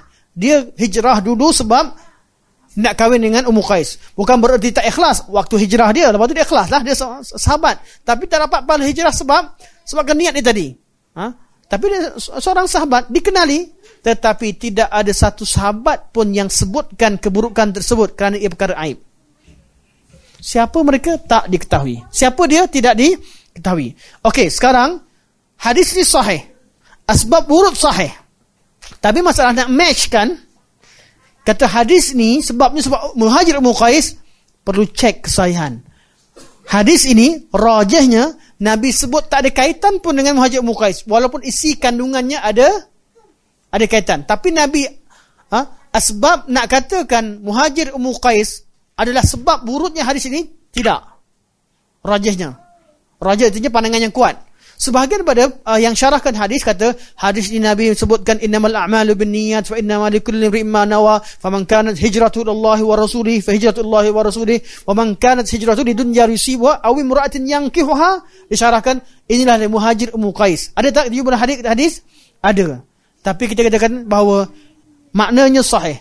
Dan ada lelaki begitu tapi bukan asbab wurud. Bukan asbab wurud mungkin asbab irad mungkin. Kita bercakap sebab ada orang buat benda baik nakkan dunia. Sebab irat boleh untuk mafhum kita tapi bukan nabi. Nabi bukan keluarkan hadis tersebut cakap hadis tersebut disebabkan oleh muhajir muqais kisah muhajir muqais ada. Ni kaedah ni dikatakan inilah kaedah yang keempat itu memastikan kesahihan sebab wurud sebelum memahami sesebuah hadis. Jadi hadis nabi berkaitan dengan kahwin tadi adalah umum untuk semua orang bukan khusus untuk Muhajir Qais sebab Nabi tak sebutkan pun. Ha? Uh, hadis Nabi sebutkan tak ada kaitan dengan Muhajir Ummi Ummi Qais. Walaupun dari segi pengajarannya dan isi kandungannya kena tak? Kena. Ha? Jadi tak dikatakan itu sebagai asbab urut. Yang kelima, tidak pelik bagi sebuah hadis untuk mempunyai beberapa asbab urut. Hadis satu tapi ada banyak asbab urut. Contoh, hadis Nabi la taghdab, jangan marah. Ini kaedah ha? Bila buka satu hadis, kisah fulan-fulan. Seorang lelaki datang, datang kepada Nabi kata, Ausini ya Rasulullah. Membagikan pesanan kepada aku. Nabi La taqdab. Summa madha? Apa lagi? La taqdab. Summa madha? La taqdab. Lelaki datang tanya. Tengok pada riwayat yang lain. Ha? Dia kata, Ya Rasulullah, kulli qawlan yanfa'uni allahu bihi au aqri la'alli la ughfiluh.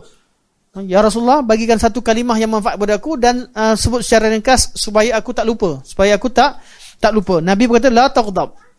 La taghdab. Setengah riwayat yang lain sebut la taghdab walakal jannah. Sama, lafaznya lebih kurang la taghdab. Ha, tapi boleh cek balik rupanya ha, tak ada masalah. Sebab urutnya ber berbeza banyak tapi hadisnya adalah satu. Kita pernah syarahkan sebelum ni. Ha? Okey. Selesai bab satu. Pengurusi tengok jam. 20 minit cukup insyaAllah untuk bab kedua. Memahami hadis berdasarkan ilmu maqasid syariah, maqasid asy-syar'iyyah. Saya nak bagi rehat, bukan saya tak tahu tuan-tuan penat. Tapi kejap lagi rehat panjang. Ha, kejap lagi mesti takut dah. kejap lagi kita rehat, kita wudu, kita solat, kita makan, ha? Boleh insya-Allah. Jadi ada masa 20 minit kita habiskan bab uh, kaedah yang kedua. Memahami hadis berdasarkan ilmu maqasid asy-syariah. Maqasid asy-syariah faham hadis bukan pada teks saja tapi perlu faham dengan maqasid asy-syariah. Adakah teks Nabi bertentangan atau teks Nabi tak sama maqasid? Tak. Tapi oleh kerana ada orang yang gunakan teks untuk tujuan yang buruk. Bukan dengan tujuan syariah. Ada orang sebutkan hadis sebab nak jaga dia punya perut nasi. Betul lah cakap tu. Hadis dia betul, betul lah. Tapi tujuannya nak jaga periuk nasi. Atau jaga kepartian. Atau jaga uh, politik. Atau jaga air muka gurunya. Hadis dikeluarkan bukan untuk tujuan maqasid syariah. Tapi dengan tujuan-tujuan yang lain. Kadang-kadang disengajakan, kadang-kadang tak disengajakan. Kadang-kadang nak ber- sebab itulah kita perlu faham hadis berdasarkan pada maqasidus maqasid syariah. Ha? Kenapa kita perlu maqasid syariah? Nabi bercakap mesti ada maksud. Mesti ada tujuan tertentu Nabi bercakap. Nabi bukan cakap perkataan Nabi cakap dengan sesuatu. Kita cakap sesuatu. Bila kita arah atau minta sesuatu, mesti ada sebab tertentu. Ha? Kadang-kadang kita larang. Eh jangan datang wajib salam. Ada sebab tak? Sebab ha? saya kat saya kat dengan ni. Eh jangan datang wajib salam hari uh, ni. Hari ni jangan wajib salam. Teksnya apa?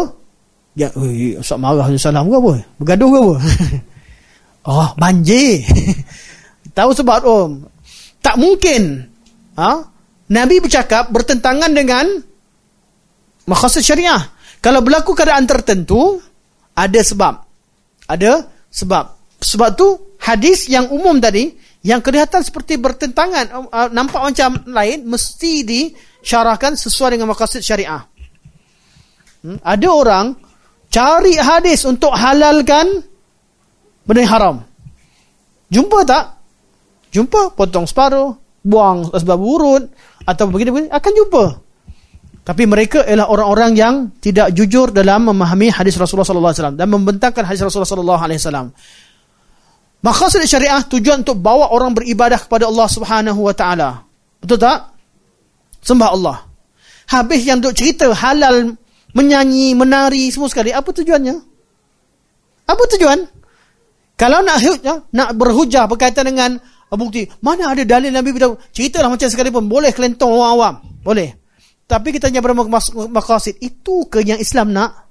Itu ke makasih syariah untuk ajak manusia menari dan melompat dan sebagainya?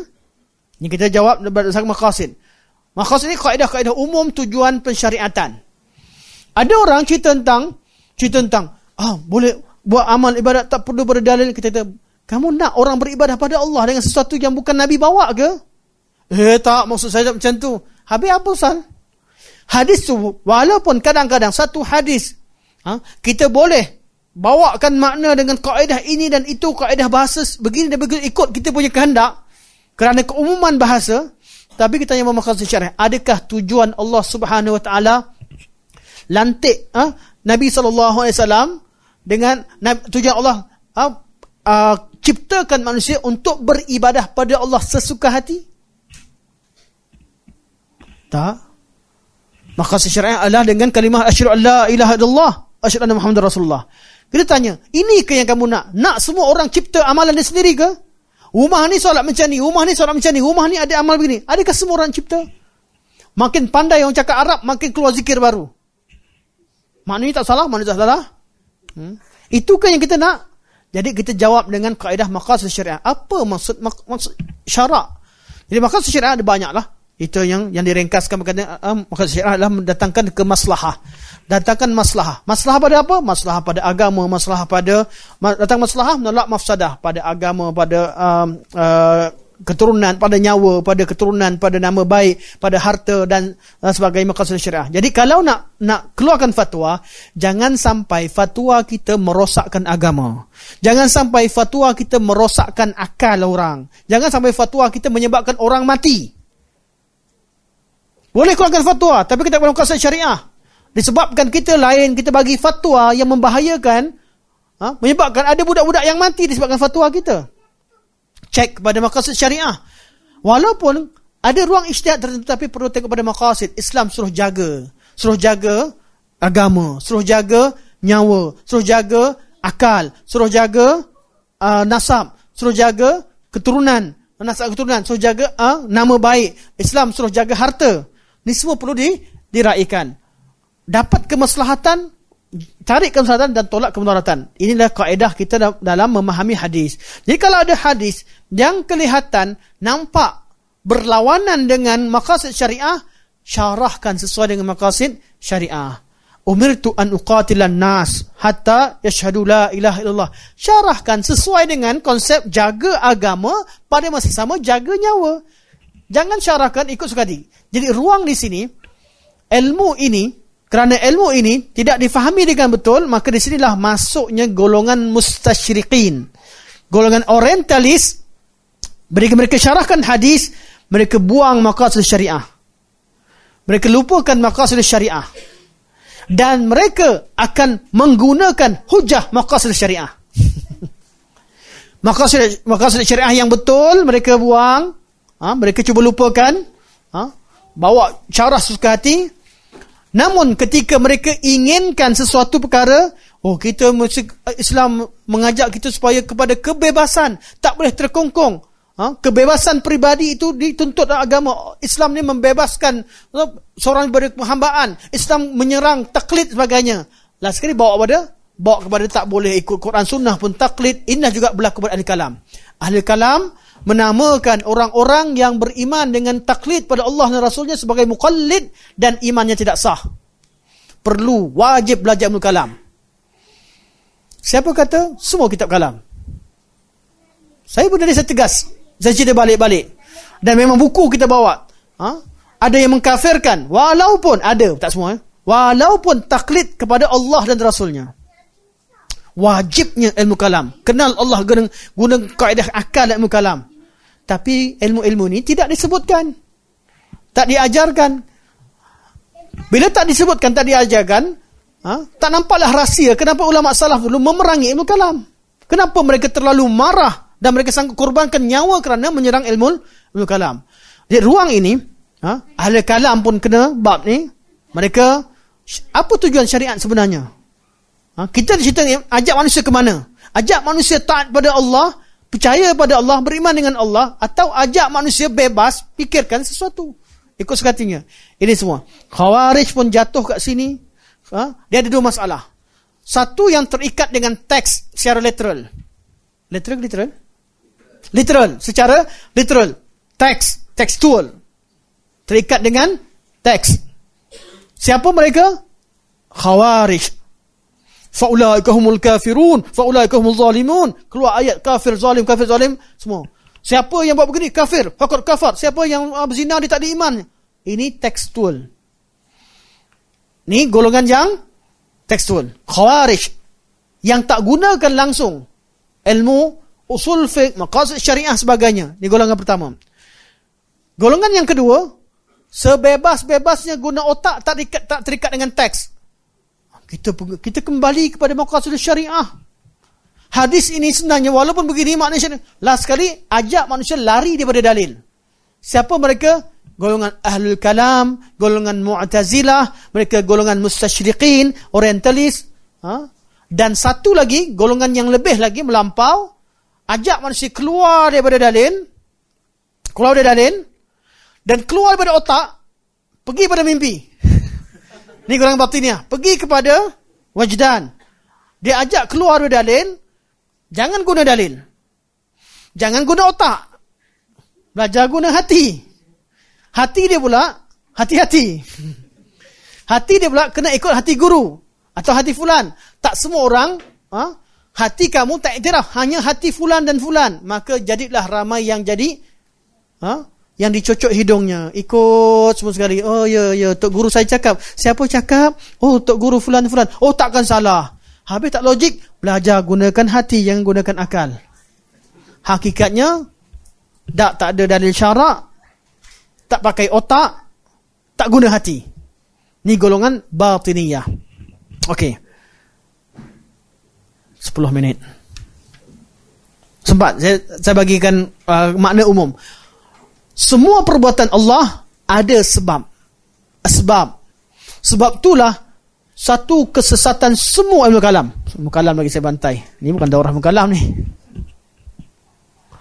Mereka mengatakan bahawa af'alullah ghaira mu'allalah.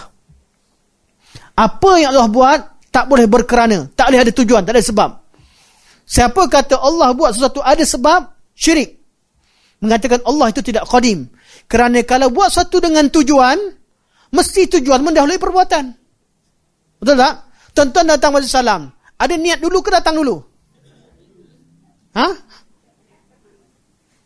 Niat dulu baru datang, betul tak? Kalaulah nak faham sifat Allah dan segala gunakan logik otak dengan kiasan pada makhluk, takkan mampu kita beriman dengan sikit pun ilmu Allah. Sebab tu ilmu kalam sesatnya menggunakan akal.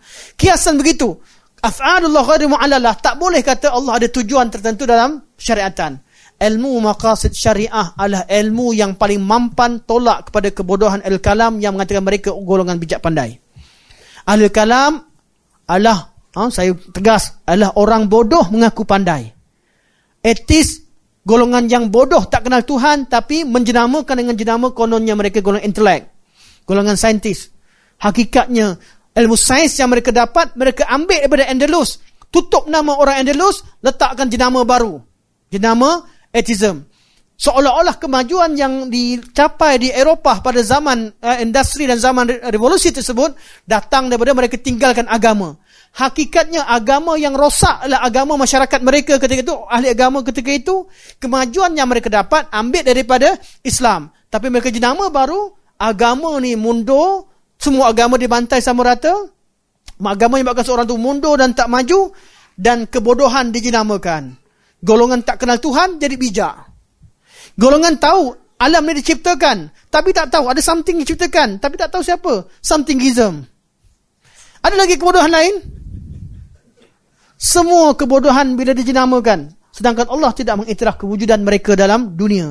Lam yakunil ladzina kafaru min ahlil kitab wal musyrikin. Tidak ada orang kafir di kalangan ahli kitab dan musyrikin. Allah tak sebut pun golongan etis sebab mereka golongan bodoh, jahil yang tak ada pendirian. Satu bakul. Orang yang mengatakan kalamullah. Ha? Apa yang ada pada kalamullah itu perlu dibetulkan. Rasakan orang mengatakan bahawa salafus salih tak faham agama, kami faham dengan cara yang lebih a'lam wa ahkam. Orang yang begini, mereka adalah orang-orang jahil, bodoh dan menjenamakan dengan jenama yang pandai. Seolah-olah mereka lah yang gunakan akal sepenuhnya. Sehingga kan ayat-ayat Quran berkaitan dengan akal diletakkan mereka. Sehingga kan semua perdebatan, perdebatan sahabat dan salafus salih lawan dengan khawarij dan sebagainya, oh kamilah. Kami apa? Kau orang sahabat. memang salah. Dah lama dah debat orang kafir. Dunia Islam agama Islam berkembang dua per tiga dunia sebelum korang ada lagi. Betul tak? Ramai tak orang etis masuk Islam? Masuk pada zaman Umayyah. Dua per tiga dunia berada di bawah pemerintahan Islam. Hmm? Pada zaman pemerintahan Umayyah. Sebelum datang Abbasiyah. Zaman penterjemahan ilmu kalam, ilmu falsafah baru bermula pada zaman Al-Ma'mun pada zaman Abbasiyah. Kenapa pula mereka yang jadikan Islam berkembang di dunia begini dan begitu, mereka lah berdebat dengan Mu'tazilah sedangkan Mu'tazilah dah ranap oleh pada zaman Imam Ahmad. Semua ni ditukar menyebabkan ha, diletakkan. Kalau akal pula apa kenapa tak gunakan akal? Inilah golongan tak gunakan akal golongan tekstual. Golongan literalis. Dia tuduh ahli sunnah dengan literalis. Literalis sebenar adalah khawarij dan golongan bodoh mengaku berakal adalah golongan ahlul kalam, golongan orientalis, golongan siapa lagi? Uh, mustasyrikin. Mustasyrikin itu orientalis. Orientalis, ahli kalam, mu'tazilah dan sebagainya. Okey. Walaupun azan, 5 minit lagi. Memahami hadis berdasarkan kepada ilmu maqasid syariah. Jadi ketika belajar ilmu maqasid syariah, kita tahu bahawa hadis Nabi SAW Nabi bercakap ada tujuan maksud dan maksud Nabi takkan berbeza dengan maksud syariah. Maksud yang tujuan Allah Subhanahu Wa Taala meletakkan syariat ini. Apa tujuan syariat Islam? Tujuannya untuk bawa kemaslahatan kepada seluruh umat, seluruh manusia. Kebaikan tidak kembali kepada Allah, tapi kebaikan kembali kepada orang yang melaksanakan syariat tersebut. Kebaikan dalam bab agama, pada nyawa, pada akal dan apa yang kita bincangkan tadi. Inilah ilmu maqasid syariah. Okey. Bukti-bukti yang menunjukkan muka surat 88. Bukti-bukti yang menunjukkan kepentingan memahami teks hadis berdasarkan ilmu maqasid syariah. Dari Quran, dari sunnah dan saya tengok pada dari Quran okey, uh, bukan tak nak syarah tapi kita uh, faham makna dengan mudah. Dari sunnah. Kisah berkaitan dengan kisah Nabi sallallahu Nabi berkata kepada sahabat yang nak pergi kepada perkampungan Bani Quraizah, kaum Yahudi, nak kepung kaum Yahudi. Nabi kata, la yusalliyanna ahadun la la yusalliyanna la yusalliyanna ahadun al-asra illa fi Bani Quraizah. Jangan solat asar Nabi sahabat nak pergi perang ni, nak pergi kepung Bani Quraizah. Nabi kata, jangan solat asar masa tu Nabi lepas Zuhur. Nabi kata, jangan solat asar kecuali di tempat Bani Quraizah. Maknanya apa? Ada sahabat faham, jangan solat asar. Sampai Bani Quraizah baru baru solat. Nabi kata, jangan solat asar kecuali di Bani Quraizah. Jadi mereka pun pergi lambat.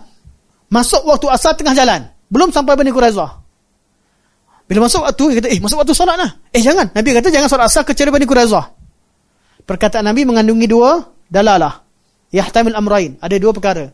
Jadi, apa yang berlaku? Ada sahabat yang solat tengah jalan. Nabi maksudkan tu, pergilah cepat-cepat. Supaya waktu asar sampai sana, dah sampai sana. Ni yang faham. Ni faham dengan maqasid. Ha? Yang kedua, faham dengan teks. Jangan solat asar kecuali di Bani Quraizah. Jadi, ada dua-dua Ha? Dua dua sahabat. Jadi kumpulan pertama solat tengah jalan, kumpulan kedua solat di Bani Quraizah. Habis peperangan semua selesai, semua Bani Quraizah semua ditangkap semua cerita semua tadi, jumpa nak mereka cerita, cerita pada Nabi. Ya Rasulullah, ha? Kami solat ada arahan Rasulullah, cerita peristiwa tadi.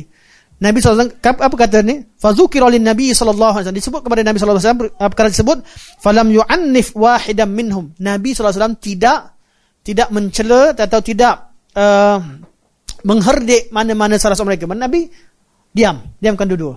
Soalan saya. Ni Dr. Ora tengok marah ni. Dia syarah buku aku tak syarah. Dah buat ni. Okey. Tak. Okey, kat mana jadi? Okey, Nabi Nabi ha? Soalan apa tadi? Ah soalan, soalan, saya saya soalan. Kebenaran ada berapa? Nabi sekarang mana satu pihak yang betul? Yang solat tengah jalan atau yang solat Bani Quraizah? Okey, siapa kata dua-dua betul? Betul, uh, angkat tangan betul. Okey. Separuh. Siapa kata yang kedua betul yang solat kat, kat yang solat di Bani Quraizah. Siapa kata yang tengah jalan betul? Okey tak ramai ada semua ni.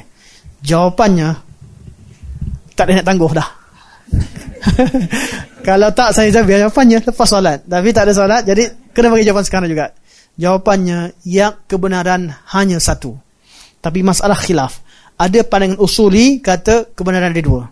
Boleh jadi dua kebenaran. Tapi pandangan ini pandangan yang lemah. Mereka berdalilkan hadis ini kata ada dua kebenaran. Jawapannya hanya satu kebenaran. Kenapa dua-dua ni Nabi tak marah? Sebab kalam Nabi mengandungi dua ihtimal. Ada dua kemungkinan. Beramal dan berusaha mengamalkan hadis Nabi tidak salah. Nabi tak marah. Tapi diketahui salah seorang daripada mereka, salah satu daripada pihak yang berbeza ini mereka berada di atas kebe, kebenaran. Siapa? yang solat di tengah jalan. Dari mana tahu? Kerana semua ulama ijma' siapa sahaja pergi Madinah Bani Quraizah jangan tunggu solat kat sana. Solatlah di mana-mana sekali pun masuk waktu. Betul tak? Sampai hari kiamat orang tahu masuk waktu solat walaupun di mana-mana. Orang tak kata nak pergi Bani Quraizah solat kat Bani Quraizah. Jelas? Jadi daripada pengamalan walaupun Nabi tak marah tapi sahabat yang solat di Bani Quraizah tahu pihak yang solat tengah jalan yang yang betul. Sebab tu ijma' mengatakan bahawa tidak ada kewajipan solat di Bani Quraizah. Walaupun tak disebutkan dalam teks tapi diketahui kebenaran berada di pihak yang solat di tengah tengah jalan. Jadi boleh tak dalam akwal ulama ada banyak kaul. Yang mana satu betul? Hanya satu betul.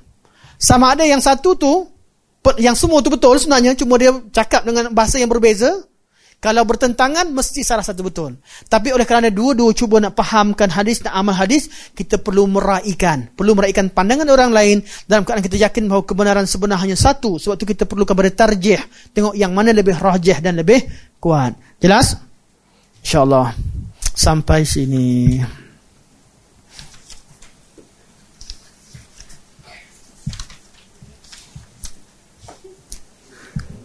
InsyaAllah. Tak apa tuan-tuan boleh uh, boleh baca ni. Senang insyaAllah. Sampai sini saja. Ha, InsyaAllah kita tak buka ada soalan. Kita dah dekat waktu asar. Uh, zuhur. Kita salat zuhur dulu. InsyaAllah. Dan akan bersama Ustaz Hashimi insyaAllah. Subhanakallah hamdika asyhadu an la ilaha illa anta astaghfiruka wa atubu ilaik. Wassallallahu ala Muhammad wa ala alihi wa sahbihi wasallam. Alhamdulillah. Assalamualaikum warahmatullahi wabarakatuh.